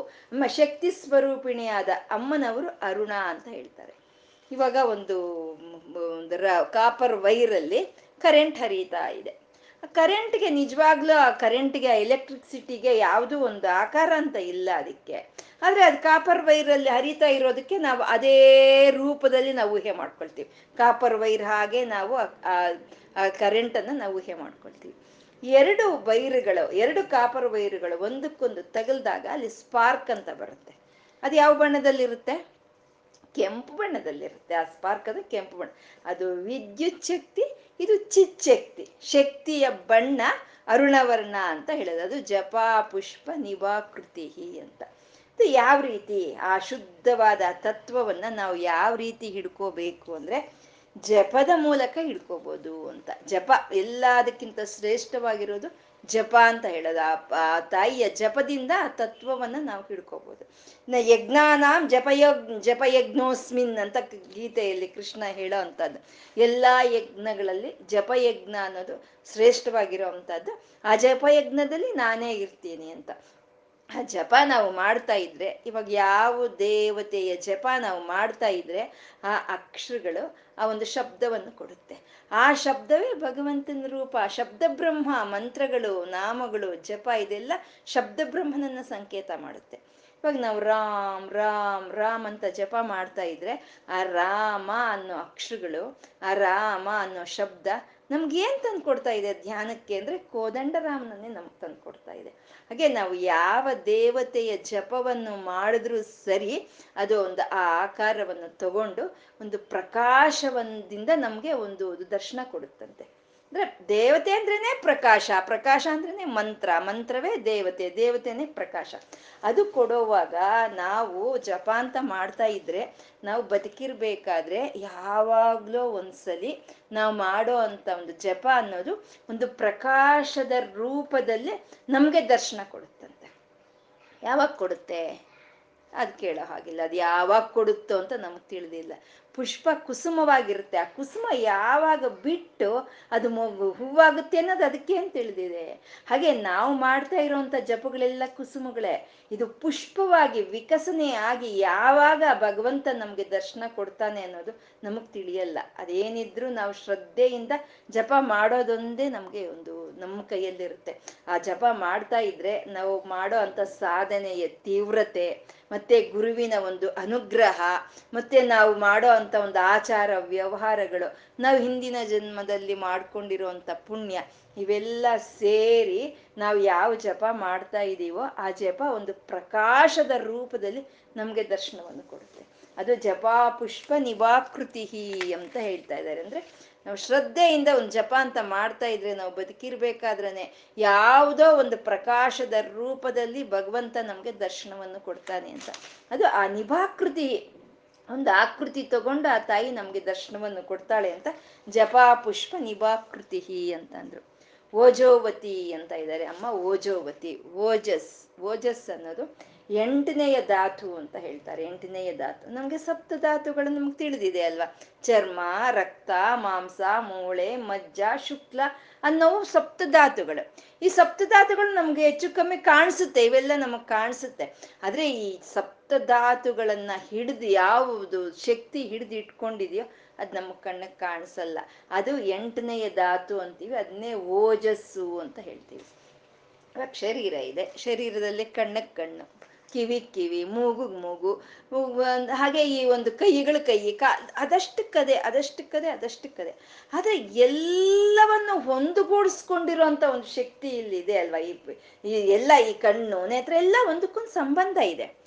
ನೋಡಿ, ನಮ್ಗೆ ನೆಗಡಿ ಬಂದ್ರೆ ತಲೆನೋವು ಬರುತ್ತೆ. ಒಂದು ಹಲ್ ನೋವು ಬಂದ್ರೆ ಕಿವಿ ನೋವು ಬರುತ್ತೆ. ಕಿವಿ ನೋವು ಬಂದ್ರೆ ನಮ್ಗಿನ್ನೇನೋ ಕಣ್ಣು ನೋವು ಬರುತ್ತೆ ಅಂದ್ರೆ ಒಂದಕ್ಕೊಂದು ಒಂದಕ್ಕೊಂದು ಸಂಬಂಧ ಇರುತ್ತೆ. ಅದಷ್ಟಕ್ಕದೇ ಕಿವಿ ಅಷ್ಟಕ್ಕೆ ಕಿವಿನೇ ಕಣ್ಣಷ್ಟಕ್ಕೆ ಕಣ್ಣೆ. ಆದ್ರೆ ಇದನ್ನೆಲ್ಲ ಒಂದುಗೂಡಿಸ್ಕೊಂಡು, ಹಿಡಿದಿಟ್ಕೊಂಡಿರೋ ಅಂತ ಆ ಶಕ್ತಿಯನ್ನೇ ಓಜಸ್ಸು ಅಂತ ಹೇಳ್ತಾರೆ. ಇದು ನಮ್ಮ ಶರೀರದಲ್ಲಿ ಹೇಗೋ ಪ್ರಪಂಚದಲ್ಲೂ ಹಾಗೆ, ಬ್ರಹ್ಮಾಂಡ, ಪಿಂಡಾಂಡ. ಈ ಪಿಂಡಾಂಡ ಈ ಶರೀರದೊಳಗೆ ಏನಿದೆಯೋ ಅದೇ ಆಚೆ ಬ್ರಹ್ಮಾಂಡದಲ್ಲಿ ಇರೋ ಅಂಥದ್ದು. ಇವಾಗ ಸೂರ್ಯ, ಚಂದ್ರ, ಗ್ರಹ, ನಕ್ಷತ್ರಗಳು, ಭೂಮಿ ಇವೆಲ್ಲ ಇದೆ. ಇವೆಲ್ಲ ಸಂಚರಿಸ್ತಾ ಇದೆ. ಯಾವ ರೋಡ್ ಮೇಲೆ ಸಂಚಾರ ಮಾಡ್ತಾ ಇದೆ ಇವೆಲ್ಲನು? ಭೂಮಿ ತಿರುಗ್ತಾ ಇದೆ. ಇದು ಯಾವ ಕಾಂಕ್ರೀಟ್ ರೋಡ್ ಹಾಕಿದ್ದಾರೆ ಇದಕ್ಕೆ ಭೂಮಿಗೆ? ಯಾರು ಹಾಕಿದ್ದಾರೆ? ಯಾವುದ್ರ ಮೇಲೆ ನಿಂತ್ಕೊಂಡು ತಿರುಗ್ತಾ ಇದೆ? ನಮ್ಗೆ ಆ ರೋಡ್ ಯಾವತ್ತಾದ್ರೂ ಕಾಣಿಸಿದೀಯಾ ನಮ್ಗೆ? ಪ್ರತಿಯೊಂದು ಗ್ರಹ ಗ್ರಹವು ಚಲಿಸ್ತಾ ಇದೆ ಚಲಿಸ್ತಾ ಇದೆ. ಯಾವುದೋ ಒಂದು ಮಾರ್ಗದಲ್ಲಿ ಚಲಿಸ್ತಾ ಇದೆ. ಆ ಮಾರ್ಗವನ್ನು ಹಾಕಿದವ್ರು ಯಾರು? ಆ ರೋಡನ್ನು ಹಾಕಿದವ್ರು ಯಾರು? ಯಾರು ಹಾಕ್ಕೊಂಡದ್ ಅದು ಯಾವತ್ತೂ ಬಿದ್ದೋಗ್ತಾ ಇಲ್ಲ. ಮುಂದೇ ವೇಗದಲ್ಲಿ ಹೋಗ್ತಾ ಇದೆ. ಯಾವತ್ತೂ ಬಿದ್ದೋಗ್ತಾ ಇಲ್ಲ. ಅದನ್ನ ಬಿದ್ದೋಗ್ದಲ್ಲೇ ಯಾರು ಹಿಡಿದಿಟ್ಕೊಂಡಿದ್ದಾರೆ? ಮತ್ತೆ ಒಂದು ಒಂದು ಇವಾಗ ಸೂರ್ಯನ ಒಂದು ಪ್ರಭಾವ ಎಲ್ಲ ಗ್ರಹಗಳ ಮೇಲೂ ಇದೆ. ಚಂದ್ರನ ಪ್ರಭಾವ ಭೂಮಿ ಮೇಲೆ ಇದೆ. ಭೂಮಿಯ ಪ್ರಭಾವ ಚಂದ್ರನ ಮೇಲೆ ಇದೆ. ಹಾಗೆ ಭೂಮಿಯ ಪ್ರಭಾವ ಮಂಗಳ ಗ್ರಹದ ಮೇಲೆ ಇರುತ್ತೆ. ಹಾಗೆ ಒಂದು ಗ್ರಹದ ಪ್ರ ಪ್ರಭಾವ ಇನ್ನೊಂದು ಗ್ರಹದ ಮೇಲೆ ಇರುತ್ತೆ. ಅಂದ್ರೆ ಇದನ್ನೆಲ್ಲ ಯಾವುದೋ ಒಂದು ಶಕ್ತಿ ಹಿಡಿದು ಇಟ್ಕೊಂಡಿದೆ. ಅದಕ್ಕೆ ಈ ಭೂಮಿ ಬಿದ್ದೋಗ್ತಾ ಇಲ್ಲ. ಅದಕ್ಕೆ ಈ ಗ್ರಹಗಳು ಬಿದ್ದೋಗ್ತಾ ಇಲ್ಲ ಅಂತ ಹೇಳೋದು. ಯಾವ ಶಕ್ತಿ ಹಿಡಿದಿಟ್ಕೊಂಡಿದೆಯೋ ಅದನ್ನೇ ಓಜಸ್ ಅಂತ ಕರೆಯೋದು. ಆ ಓಜಸ್ ಅನ್ನೋ ಶಕ್ತಿ ಎಲ್ಲ ಗ್ರಹಗಳನ್ನ ಎಲ್ಲ ಈ ಶರೀರದಲ್ಲಿರೋ ಎಲ್ಲ ಭಾಗಗಳನ್ನ ಹಿಡಿದು ಇಟ್ಕೊಂಡಿದೆ ಅಂತ.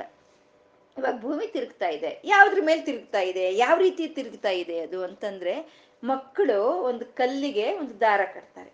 ದಾರ ಕಟ್ಟಿ ಆ ದಾರ ಹಿಡ್ಕೊಂಡು ತಿರುಗಿಸ್ತಾರೆ. ಆ ತಿರುಗಿಸ್ತಾ ಇದ್ರೆ, ಜೋರಾಗಿ ತಿರುಗ್ತಾ ಇದ್ರೆ ತಿರುಗ್ತಾ ಇದ್ರೆ ದಾರ ಕಾಣಿಸೋದೇ ಇಲ್ಲ. ಕಣ್, ಕಲ್ಲು ತಿರುಗೋದು ಮಾತ್ರ ಕಾಣಿಸುತ್ತೆ. ಆಗ ಕಲ್ಲು ಎಲ್ಲಾದ್ರೂ ಬಿದ್ದೋಗುತ್ತಾ? ಬಿದ್ದೋಗಲ್ಲ. ಮುಂದೆ ಬರುತ್ತಾ ಬರಲ್ಲ.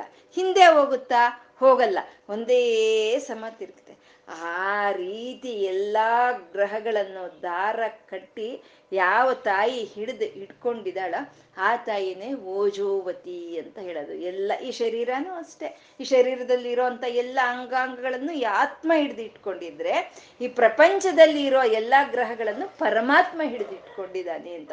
ಅದನ್ನೇ ಓಜಸ್ ಅಂತ ಹೇಳೋ ಅಂಥದ್ದು ಇದನ್ನೇ ನಮ್ಗೆ ಇದು ಹೇಳುತ್ತೆ ಭಗವದ್ಗೀತೆ ಹೇಳುತ್ತೆ ಗಾಮ ವಿಶ್ವಚ ಭೂತಾನಿ.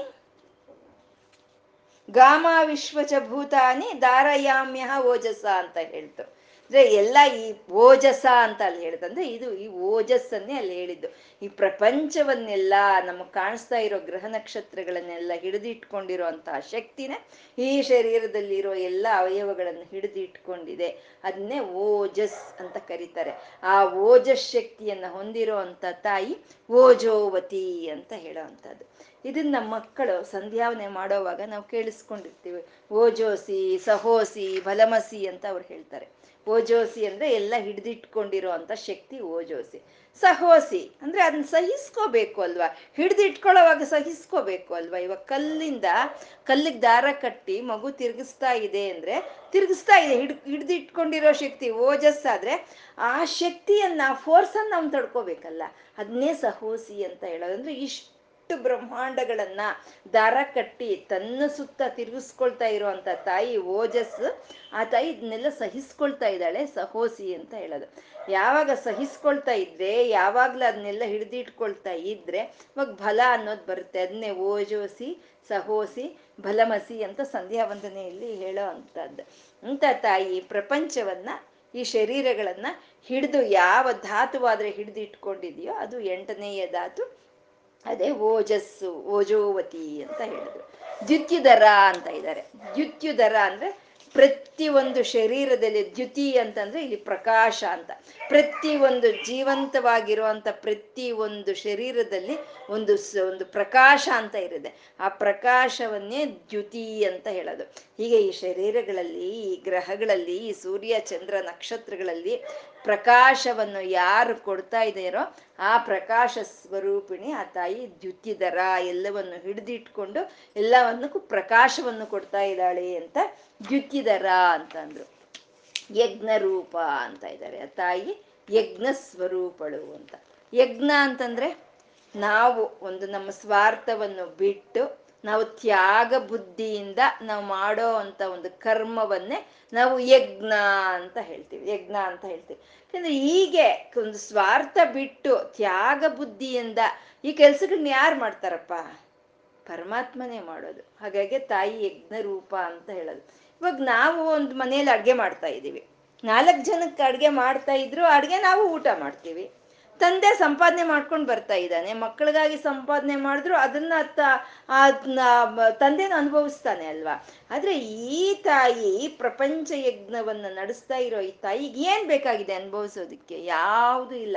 ಪ್ರಪಂಚ ಸಲುವಾಗೆ ತಾನು ಈ ಯಜ್ಞವನ್ನು ಮಾಡ್ತಾ ಇದ್ದಾಳೆ.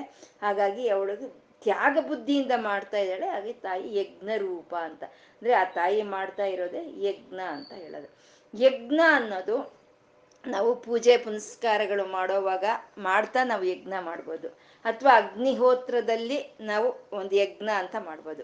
ಆ ಅಗ್ನಿಹೋತ್ರದಲ್ಲಿ ನಾವು ಯಜ್ಞ ಅಂತ ಮಾಡೋವಾಗ ನಾವೇನು ಮಾಡ್ತೀವಿ? ವಸ್ತು ಸಮರ್ಪಣೆಯನ್ನು ಮಾಡ್ತೀವಿ. ವಸ್ತುಗಳನ್ನು ಅಲ್ಲಿ ಸಮರ್ಪಿಸ್ತೀವಿ. ನಾವು ಕಬ್ಬಂತೆ, ಎಳ್ಳಂತೆ, ಇನ್ನೊಂದು ಮತ್ತೊಂದು ತುಪ್ಪ, ಮನಸ್ಸು, ಭಕ್ತಿ, ಮಂತ್ರಗಳು ಇವೆಲ್ಲ ನಾವಲ್ಲಿ ಅರ್ಪಿಸ್ತೀವಿ.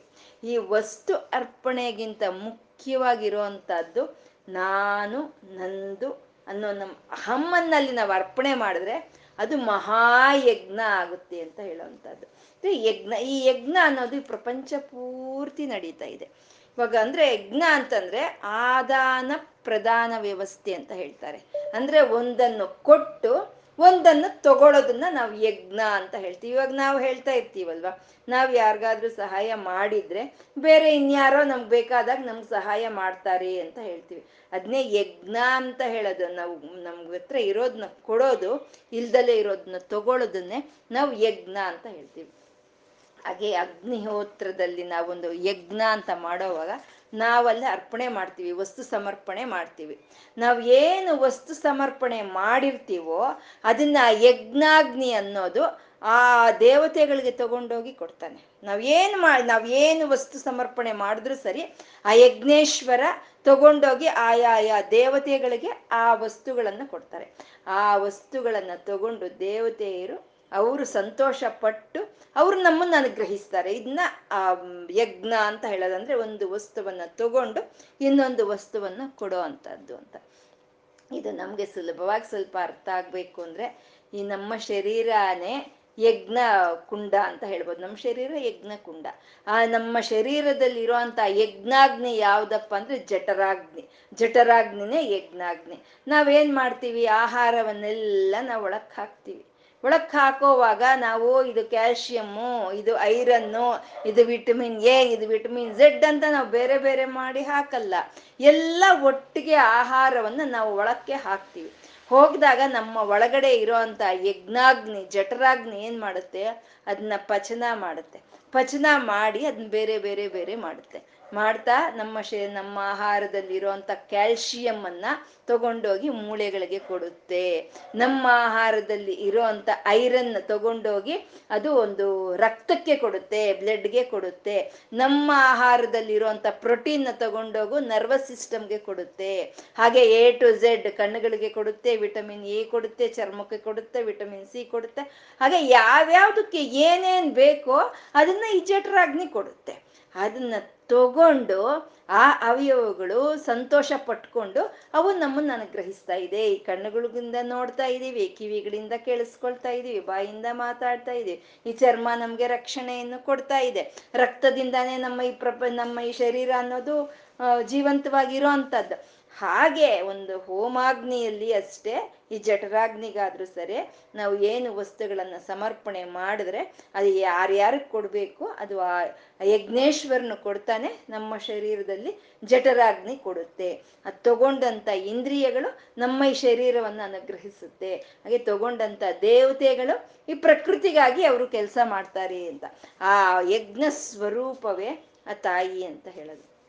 ಇದನ್ನೇ ಆದಾನ ಪ್ರಧಾನ ವ್ಯವಸ್ಥೆ ಅಂತ ಹೇಳ್ತಾರೆ. ಅಂದ್ರೆ ಒಂದು ಕೊಡೋದು, ಒಂದು ತಗೊಳ್ಳೋ ಅಂತದ್ನ ಇದು ಪ್ರಪಂಚ ಪೂರ್ತಿ ನಡೀತಾ ಇರುತ್ತೆ. ಯಾರು ಕೊಡ್ತಾರೋ ಅವ್ರಿಗೆ ತಗೊಳ್ಳೋ ಅರ್ಹತೆ ಇರುತ್ತೆ. ಯಾರು ತ್ಯಾಗ ಬುದ್ಧಿ ಇಲ್ದಲೆ ನಾನೇನು ಕೊಡಲ್ಲ ಅಂದ್ರೆ ನಮ್ಗೇನು ತಗೊಳ್ಳೋ ಅರ್ಹತೆನೂ ನಾವು ಕಳ್ಕೊಬೇಕಾಗುತ್ತೆ. ಇವಾಗ ಕುಂಬಾರ ಮಡಿಕೆಗಳು ಮಾಡ್ತಾ ಇದ್ದಾನೆ. ಆ ಮಡಿಕೆಗಳನ್ನ ಅವನು ರೈತನಿಗೆ ಕೊಡ್ತಾನೆ. ಅವನಿಂದ ಧಾನ್ಯ ತಗೊಳ್ತಾನೆ. ರೈತ ಧಾನ್ಯವನ್ನು ಒಂದು ಬಡಿಗೆ ಸಾಮಾನು ಮಾಡೋವನು ಕೊಡ್ತಾನೆ. ಅವನಿಂದ ಬಡಿಗೆ ಸಾಮಾನ್ ತಗೊಳ್ತಾನೆ. ಹಾಗೆ ಒಂದನ್ನು ಕೊಟ್ಟು ಒಂದನ್ನು ತಗೊಳ್ಳೋದನ್ನೇ ಯಜ್ಞ ಅಂತ ಹೇಳ್ತೀವಿ. ಇವಾಗ ಭೂಮಿ ಬೇಲೆ, ಮೇಲೆ ಇರೋಂಥ ನೀರನ್ನ ಸೂರ್ಯ ಹಿಂಗ ಅದನ್ನ ಆವಿ ಮಾಡ್ತಾ ಇದ್ದಾನೆ. ಸೀರೆ ಆವಿ ಮಾಡ್ತಾನೆ. ಆವಿ ಮಾಡಿ ಅವಾಗ ಏನ್ ಮಾಡ್ತಾನೆ? ಉಪ್ಪು ನೀರು ಅದು. ಸಮುದ್ರದಲ್ಲಿರೋದು ಉಪ್ಪು ನೀರು. ಪಾಪ ಈ ಉಪ್ಪು ನೀರು ನಾನು ಯಾಕೆ ತೊಗೊಂಡೋಗಿ ಆವಿ ಮಾಡಲಿ? ಈ ಉಪ್ಪು ಮತ್ತೆ ನಾನಿನ್ನೆಲ್ಲಿ ಹಾಕಲಿ? ಇದು ಇವ್ರಿಗೆ ಬೇಕಾಗುತ್ತೆ ಅಂತ ಉಪ್ಪು ಇಲ್ಲೇ ಬಿಡ್ತಾನೆ ಸೂರ್ಯ. ಉಪ್ಪು ಇಲ್ಲೇ ಬಿಟ್ಟು ನೀರನ್ನು ಮಾತ್ರ ಆವಿ ಮಾಡ್ತಾನೆ. ಆ ತಗೊಂಡಂಥ ನೀರನ್ನು ಮಳೆಯ ರೂಪದಲ್ಲಿ ಮತ್ತೆ ಭೂಮಿಗೆ ಕೊಡ್ತಾನೆ. ಅಷ್ಟರ ಒಳಗೆ ಭೂಮಿಯನ್ನು ಚೆನ್ನಾಗಿ ಕಾಯಿಸ್ಬಿಡ್ತಾನೆ, ಚೆನ್ನಾಗಿ ಬಿಸಿ ಮಾಡಿಬಿಟ್ಟಿರ್ತಾನೆ. ಆವಾಗ ಆ ಬಿದ್ದಿರೋ ಬೀಜಗಳು ಅದ್ರ ಮೇಲೆ ಮಳೆ ಅನ್ನೋದು ಬಂದರೆ ಅವಾಗ ಅಲ್ಲಿ ಅಲ್ಲಿ ಅದು ಒಡೆದು ಅದು ಒಂದು ಆಹಾರವಾಗಿ ಬರುತ್ತೆ. ಆಹಾರವನ್ನು ತಿಂದು ಸರ್ವ ಪ್ರಾಣಿಗಳು ಬದುಕುತ್ತೆ. ಇದನ್ನೇ ಯಜ್ಞ ಅಂತ ಹೇಳೋದು. ಒಂದು ತಗೊಂಡು ಒಂದನ್ನು ಕೊಡೋ ಅಂತದನ್ನೇ ಯಜ್ಞ ಅಂತ ಹೇಳ್ತಿದ್ರೆ ಅನ್ನೋದ್ಭವಂತಿ ಭೂತಾನಿ ಪರ್ಜನ್ಯಾದನ್ನ ಸಂಭವ. ಯಜ್ಞಾದ್ಭವತಿ ಪರ್ಜನ್ಯೋ ಯಜ್ಞ ಕರ್ಮ ಸಮುದ್ಭವ ಅಂತ. ಅಂದ್ರೆ ಹೀಗೆ ಒಂದು ಅನ್ನ ಮಳೆಯಿಂದ ಆಹಾರ, ಆಹಾರದಿಂದ ಜೀವಿಗಳು. ಈ ಜೀವಿಗಳ ಕರ್ಮ ಅನ್ನೋದು ಪರಬ್ರಹ್ಮಳಿಂದ. ಅಂದ್ರೆ ಪ್ರತಿ ಒಂದರಲ್ಲಿ ಆ ಪರಬ್ರಹ್ಮಳೆ ಒಂದು ಉಪಸ್ಥಿತಿಗಳಿದ್ದಾಳೆ ಈ ಯಜ್ಞ ಸ್ವರೂಪಿಣಿಯಾಗಿ ಆ ತಾಯಿ ಇದ್ದಾಳೆ ಅಂತ ಹೇಳ್ತಾ ಯಜ್ಞ ರೂಪ ಅಂತಂದ್ರು. ಮತ್ತೆ ತಾಯಿ ಲಲಿತೆ ಯಜ್ಞ ರೂಪ ಅಂತಂದ್ರೆ ಚಿದಗ್ನಿ ಕುಂಡದಲ್ಲಿ ಎದ್ದು ಬಂದಲ್ವಾ? ಆ ಚಿದಗ್ನಿ ಕುಂಡದಲ್ಲಿ ಎದ್ದು ಬಂದಂತ ಯಜ್ಞ ಸ್ವರೂಪಿಣೆ, ಅವಳು ಲಲಿತಾ ತ್ರಿಪುರ ಸುಂದರಿ ಅವಳು ಯಜ್ಞ ರೂಪ ಅಂತ ಹೇಳೋದು. ಪ್ರಿಯವ್ರತ ಅಂತ ಇದ್ದಾರೆ. ಪ್ರಿಯವ್ರತ ಅಂದ್ರೆ ವ್ರತಗಳೆಲ್ಲ ಅಮ್ಮನವ್ರಿಗೆ ಅತ್ಯಂತ ಪ್ರೀತಿನಂತೆ, ಪ್ರಿಯವ್ರತ ಅಂತ. ಯಜ್ಞಗಳು, ವ್ರತಗಳು ಎರಡು ಒಂದಕ್ಕೊಂದು ಅನುಬಂಧ ಇರೋ ಅಂಥದ್ದು ಈ ಯಜ್ಞಗಳಾಗ್ಬೋದು, ಈ ವ್ರತಗಳಾಗ್ಬೋದು, ಇವು ಎಲ್ಲವೂ ನಮ್ಗೆ ವೇದಗಳಿಂದ ಬಂದಿರೋ ಅಂಥವೇ ವೇದಗಳು ಇವಾಗ ಅನೇಕವಾದ ವ್ರತಗಳಿದೆ, ನಮ್ಗೆ ಅನೇಕವಾದ ವ್ರತಗಳಿದೆ. ಆ ವ್ರತಗಳೆಲ್ಲ ವೇದಗಳಿಂದಾನೇ ಬಂದಿರೋದು, ಪುರಾಣಗಳಿಂದಾನೇ ಬಂದಿರೋದು, ಶಾಸ್ತ್ರಗಳಿಂದಾನೇ ಬಂದಿರೋ ಅಂದ್ರೆ ಇಲ್ಲಿ ಯಜ್ಞ ಅಂದ್ರೆ ಅದು ತ್ಯಾಗ ಬುದ್ಧಿಯನ್ನ ತೋರಿಸುತ್ತೆ. ವ್ರತ ಅಂದ್ರೆ ನಿಯಮಬದ್ಧವಾದ ಜೀವನವೇ ವ್ರತ ಅಂತ ಹೇಳೋದು. ನಿಯಮಬದ್ಧವಾಗಿ ಏನೋ ಒಂದು ಕೋರಿಕೆ ಇಟ್ಕೊಂಡು ನಾವು ನಿಯಮಬದ್ಧವಾಗಿ ನಾವು ಇರ್ತೀವಿ. ಅದನ್ನ ವ್ರತ ಅಂತ ಹೇಳ್ತಾರೆ. ಅಂದ್ರೆ ತ್ಯಾಗ ನಿಯಮಬದ್ಧವಾದಂತ ಒಂದು ಜೀವನವೇ ಅಮ್ಮನವ್ರಿಗೆ ಅತ್ಯಂತ ಪ್ರೀತಿ ಅಂತ ಪ್ರಿಯ ವ್ರತ ಅಂತ ಅಂದ್ರು. ಪ್ರಿಯವ್ರತ ಅಂದ್ರೆ ವ್ರತಗಳು ಅಂದ್ರೆ ಅಮ್ಮನವ್ರಿಗೆ ಇಷ್ಟ. ಯಾವ ವ್ರತ ಇಷ್ಟನಪ್ಪ ಅಮ್ಮನವ್ರಿಗೆ? ಎಲ್ಲ ವ್ರತಗಳು ಅವ್ರದ್ದೇ. ನಾವು ಒಂದು ವ್ರತ ಮಾಡೋವಾಗ ಪುಸ್ತಕ ತಗೊಂಡು ಕತೆ ಓದಕ್ ಶುರು ಮಾಡಿದೆ, ಪ್ರ, ಪ್ರಥಮದಲ್ಲೇ ಬರುತ್ತೆ. ಪಾರ್ವತಿ ಕೇಳಿದ್ರೆ ಪರಮೇಶ್ವರು ಈಗನೆಂದು ಹೀಗೆಂದು ಹೇಳಿದ ಅಂತಂದ್ರೆ, ಯಾವ ವ್ರತವಾದ್ರೂ ಸರಿ, ಆ ಶಿವಶಕ್ತೈಕ್ಯವೇ. ಪಾರ್ವತಿ ಕೇಳಿದ್ರೆ ಪರಮೇಶ್ವರ ಕೊಡೋದು. ಆ ಶಿವಶಕ್ತೈಕ್ಯವಾಗಿರುವಂತ ವ್ರತಗಳೇ ಯಾವ್ದಾದ್ರೂ ಸರಿ. ಯಾವ ವ್ರತ ಮಾಡಿದ್ರು ಆ ಕತೆ ಪ್ರ, ಪ್ರಥಮದಲ್ಲೇ ಹೇಳುತ್ತೆ. ಇದೇ ಅತ್ಯುತ್ತಮವಾದಂತ ವ್ರತ ಅಂತ ಹೇಳುತ್ತೆ. ಯಾಕಪ್ಪ ಪ್ರತಿಯೊಂದು ವ್ರತಕ್ಕೂ ಯಾಕೆ ಹಾಗೆ ಹೇಳ್ತಾರೆ? ಅತ್ಯುತ್ತಮವಾದಂಥ ವ್ರತ ಅಂದ್ರೆ ಇದೆ ಅಂತ ಯಾಕೆ ಹೇಳ್ತಾರೆ ಅಂದ್ರೆ ನಾವು ಯಾವಾಗ ಏನು ವ್ರತ ಮಾಡ್ತೀವೋ ಅದೇ ಉತ್ತಮವಾದಂಥ ವ್ರತ ಅಂತ ನಾವು ಮಾಡಬೇಕು. ಅಷ್ಟೇ ಕೂತ್ಕೊಂಡು ನಾವು ಗೌರಿ ಹಬ್ಬ ಮಾಡ್ತಾ ಗೌರಿ ವ್ರತವನ್ನು, ಸ್ವರ್ಣ ಗೌರಿ ವ್ರತವನ್ನು ಮಾಡ್ತಾ, ಅಯ್ಯೋ ಏನೋ ಮಾಡ್ತಾ ಇದ್ದೀನಿ ಅಷ್ಟೇಪ್ಪ ನಂಗೆ ವರಮಹಾಲಕ್ಷ್ಮಿ ವ್ರತ ಅಂದ್ರೆ ಇಷ್ಟ ಅಂದ್ರೆ ಅಲ್ಲಿಂದೇನು ವ್ರತ ಆಗುತ್ತೆ? ಅಥವಾ ವರ್ಮಾಲಕ್ಷ್ಮಿ ವ್ರತ ಮಾಡ್ತಾ ನನ್ಗೇನೋ ವಿಘ್ನೇಶ್ವರನ ವ್ರತ ಇಷ್ಟ ಯಾವಾಗ ನಾವು ಏನು ಮಾಡ್ತೀವೋ ಅದನ್ನೇ ಉತ್ತಮವಾಗಿರೋದು ಅಂತ ತಿಳ್ಕೊಳ್ಳೋದೆ ಅದೇ ಉತ್ತಮವಾದ ವ್ರತ ಅಂತ ಹೇಳೋಂಥದ್ದು.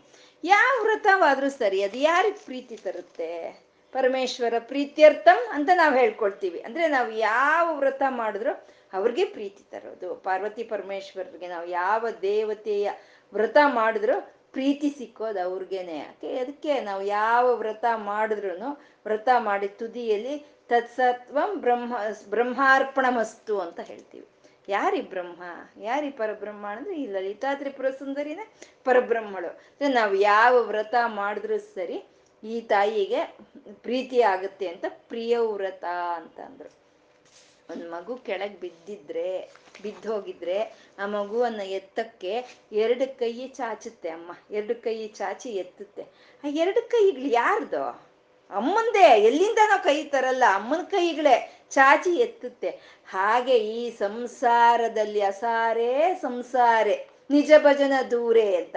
ಈ ಸಂಸಾರ ಅನ್ನೋದು ಸಾರವಿಲ್ದಲೇ ಇರ್ಬೇಕಾದ್ರೆ, ಪರಮಾತ್ಮನ ಭಜನೆಗೆ ನಾವು ದೂರ ಇರ್ಬೇಕಾದ್ರೆ, ನಾವು ಬಿದ್ದೋಗಿದ್ರೆ ನಮ್ಮನ್ನ ಉದ್ಧಾರ ಮಾಡಕ್ಕೆ ಅಮ್ಮ ಎರಡು ಕೈಗಳು ಚಾಚ್ತಾಳೆ. ಅವೇ ಒಂದು ಯಜ್ಞ, ಒಂದು ವ್ರತ ಅಂತ ಹೇಳೋದು. ಯಾರ ಕೈಗಳು ಇವು? ಅವಳ ಕೈಗಳೇ. ಹಾಗೆ ಯಜ್ಞಗಳು, ವ್ರತಗಳು ಎಲ್ಲ ಅಮ್ಮನ ರೂಪಾನೇ ಅಂತ ಹೇಳೋದು. ಯಜ್ಞ ಪ್ರಿಯ ಪ್ರಿಯವ್ರತ ಸ ಪ್ರಿಯವ್ರತ ಅಂತ ಹೇಳೋದು. ಮತ್ತೆ ವ್ರತ ಅಂದ್ರೆ ಅದೇ ಕೆಲ್ಸವನ್ನು ನಾವು ಮಾಡೋದನ್ನೇ ವ್ರತ ಅಂತ ಹೇಳ್ತಾರೆ. ಮತ್ತೆ ಪ್ರಿಯವ್ರತ ಅಮ್ಮ ಅವಳು ಪ್ರಿಯಳಿಗಾಗಿ ವ್ರತ ಮಾಡ್ತಾ ಇದ್ದಾಳಂತೆ. ಅಂದ್ರೆ ಅಮ್ಮನ ಪ್ರಿಯ ಯಾರು? ಶಿವ. ಶಿವನಿಗಾಗೆ ತನ್ನ ಒಂದು ತಪಸ್ಸನ್ನು ಆಚರಿಸ್ತಾ ಇರುವಂತ ತಾಯಿ ಪ್ರಿಯವ್ರತ ಅಂತ ಹೇಳೋದು. ಶಿವನ ಮಾಡಿದ್ಲು ಅಲ್ವಾ? ಅಪರ್ಣೆಯಾಗಿ ಒಂದು ಪಾದದ ಮೇಲೆ ನಿಂತ್ಕೊಂಡು ಪಂಚಾಗ್ನಿ ಮಧ್ಯೆ ಪರ್ಣಗಳನ್ನು ಬಿಟ್ಟು, ನೀನೇ ಬೇಕು ಶಿವ ಅಂತ ಹೇಳಿ ಧ್ಯಾನ ಮಾಡಿ, ತಪಸ್ ಮಾಡಿ, ಅವನ್ನ ಯಾವ ಅವತಾರ ತಾಳಿದ್ರು ಅವನು, ಆ ಒಂದು ಇದ್ರಲ್ಲಿ ಶಿವನ ಜೊತೆನೆ ಮದ್ವೆ ಆಗ್ಬೇಕು. ಆ ರೀತಿ ತಪಸ್ ಮಾಡ್ದಂತ ಅಮ್ಮ ಪ್ರಿಯವ್ರತಳು. ಅವಳಿಗಿನ್ನ ಪ್ರೀತಿ ಜಾಸ್ತಿ ಆಗುತ್ತೆ ಹೊರತು ಕಮ್ಮಿ ಆಗೋದಿಲ್ಲಿದೆ ಶ್ರೀರಾಮಚಂದ್ರ ಸೀತೆ ಜೊತೆ ಕಾಡಿಗೆ ಹೋದ್ರೆ, ಕಾಡಿಗೆ ಹೋಗೋವಾಗ ಅತ್ರಿ ಮಹರ್ಷಿ ಆಶ್ರಮಕ್ಕೆ ಹೋಗ್ತಾರೆ. ಅತ್ರಿ ಅನಸೂಯ ಅನಸೂಯ ಕೇಳ್ತಾಳೆ, ಅಮ್ಮ, ಎಷ್ಟು ನೀನು ಮೃದುವಾದಂಥ ಒಂದು ಇದು ನೀನು, ಎಷ್ಟು ಕೋಮಲಾಂಗಿ ನೀನು. ಜನಕ ಮಹಾರಾಜನ ಮಗಳು, ದಶರಥ ಮಹಾರಾಜನ ಸೊಸೆ ನೀನು. ಎಷ್ಟು ಮುದ್ದಾಗಿ ನೀನಿದ್ದಂಥ ಅವಳು ಈ ಕಾಡಲ್ಲಿ, ರಾಮನ ಹಿಂದೆ ಬಂದಿದೀಯಲ್ಲಮ್ಮ. ಇಷ್ಟು ಕಷ್ಟ ಆದ್ರೂ ನೀವು ಪತಿವ್ರತ ಧರ್ಮವನ್ನ ಆಚರಣೆ ಮಾಡ್ತಾ ಇದೆಯಲ್ಲ ನೀನು. ಅಂತ ಕೇಳಿದ್ರೆ ಸೀತೆ ಒಂದೇ ಮಾತು ಹೇಳ್ತಾಳಂತೆ. ಏನ್ ಕಷ್ಟ ನಮ್ಮ? ಇದ್ರಲ್ಲಿ ಏನ್ ಕಷ್ಟ ಇದೆ? ಶ್ರೀರಾಮನಂತ ಗಂಡ ಸಿಕ್ಕಿದ್ರೆ ಪತಿವ್ರತೆ ಆಗ್ದಲ್ಲಿ ನಾನು ಇನ್ನೇನ್ ಆಗ್ತೀನಮ್ಮ ಅಂತ ಕೇಳಿದ್ನಂತೆ ಗಂಡ ಶ್ರೀರಾಮನಂತ ಗಂಡ ಸಿಕ್ಬೇಕೇ ಹೊರ್ತು ಆ ವ್ರತ ಮಾಡೋದ್ರಲ್ಲಿ ಏನ್ ಕಷ್ಟ ಇದೆ ಅಂತ. ಏ ಪ್ರಿಯವ್ರತ ಅಮ್ಮ ಎಲ್ಲಾ ವ್ರತಗಳು, ಎಲ್ಲಾ ಯಜ್ಞಗಳು, ಎಲ್ಲಾ ವ್ರತಗಳು ಅಮ್ಮನ ರೂಪವೇ ಅಂತ ಪ್ರಿಯವ್ರತ ಯಜ್ಞ ರೂಪ ಪ್ರಿಯವ್ರತ ಅಂತಂದ್ರು. ದುರಾರಾಧ್ಯ ದುರಾದರ್ಶ ಅಂತ ಇದ್ದಾರೆ. ದುರಾರಾಧ್ಯ, ದುರಾದರ್ಶ ಅಂದ್ರೆ ಅಮ್ಮನವರ ಆರಾಧನೆ ಅಷ್ಟು ಸುಲಭವಲ್ಲ, ಕಷ್ಟತರವಾಗಿರೋದು. ಅಮ್ಮನ ದರ್ಶನ ಅಷ್ಟು ಸುಲಭವಾಗಲ್ಲ ದುರಾದರ್ಶ ಅಂತ ಹೇಳ್ತಾ ಇದ್ದಾರೆ. ಇದೇ ಸಹಸ್ರನಾಮ ನಮ್ಗೆ ಹೇಳಿತ್ತು ಸುಖಾರಾಧ್ಯ ಅಂತ ಹೇಳಿತ್ತು. ಇವಾಗ ದುರಾರಾಧ್ಯ ಅಂತ ಹೇಳ್ತಾ ಇದ್ದಾರೆ. ವಿಷ್ಣು ಸಹಸ್ರನಾಮನು ಅದೇ ಹೇಳುತ್ತೆ. ದುರಾರಾಧ್ಯ ಅಂತ ಹೇಳುತ್ತೆ, ಸುಲಭ ಸುವೃತ ಸಿದ್ಧ ಅಂತ ಹೇಳುತ್ತೆ. ಎರಡೆರಡು ಹೇಳುತ್ತೆ. ಏನಿದೆ ಅತಿ ವ್ಯತಿರೇಕವಾದಂಥ ಎರಡು ಪದಗಳು ಅಂತಂದ್ರೆ ನಾವು ದೊಡ್ಡ ಉಪಾಸಕರಾಗ್ತೀವಿ. ದೊಡ್ಡ ಉಪಾಸಕರಾಗ್ತೀವಿ. ಎರಡು ಗಂಟೆ, ಎರಡೂವರೆ ಗಂಟೆ ದೇವ್ರ ಮನೇಲಿ ಕೂತ್ಕೊಂಡು ನಾವು ಪೂಜೆ ಮಾಡ್ಬೋದು. ಎಲ್ಲಾ ವಸ್ತುಗಳನ್ನ ಸಮ ಸೇಖರಣೆ ಮಾಡ್ಕೊಂಡು ಬಂದಲ್ಲಿ ಅರ್ಪಣೆ ಮಾಡ್ಬೋದು. ಒಂದು ಮಂತ್ರ ಪಡ್ಕೋಬೋದು ಮಂತ್ರ ಸಿದ್ಧಿ ಪಡ್ಕೋಬೋದು. ಇದೆಲ್ಲ ಮಾಡ್ಬೋದು. ಆದ್ರೆ ಭಗವಂತನ ಮೇಲೆ ಭಕ್ತಿ ಬರಬೇಕಲ್ಲ. ಭಗವಂತನ ಮೇಲೆ ಪ್ರೀತಿ ಇರಬೇಕಲ್ಲ ನಮಗೆ. ಮತ್ತೆ ಎರಡೂವರೆ ಗಂಟೆ ದೇವ್ರ ಮನೆಯಲ್ಲಿ ನಾವು ಕಾಲ ಕಳೀಬೋದು. ಎರಡು ನಿಮಿಷ ನಿಮ್ಗೆ ಟೈಮ್ ಕೊಡ್ತೀನಿ.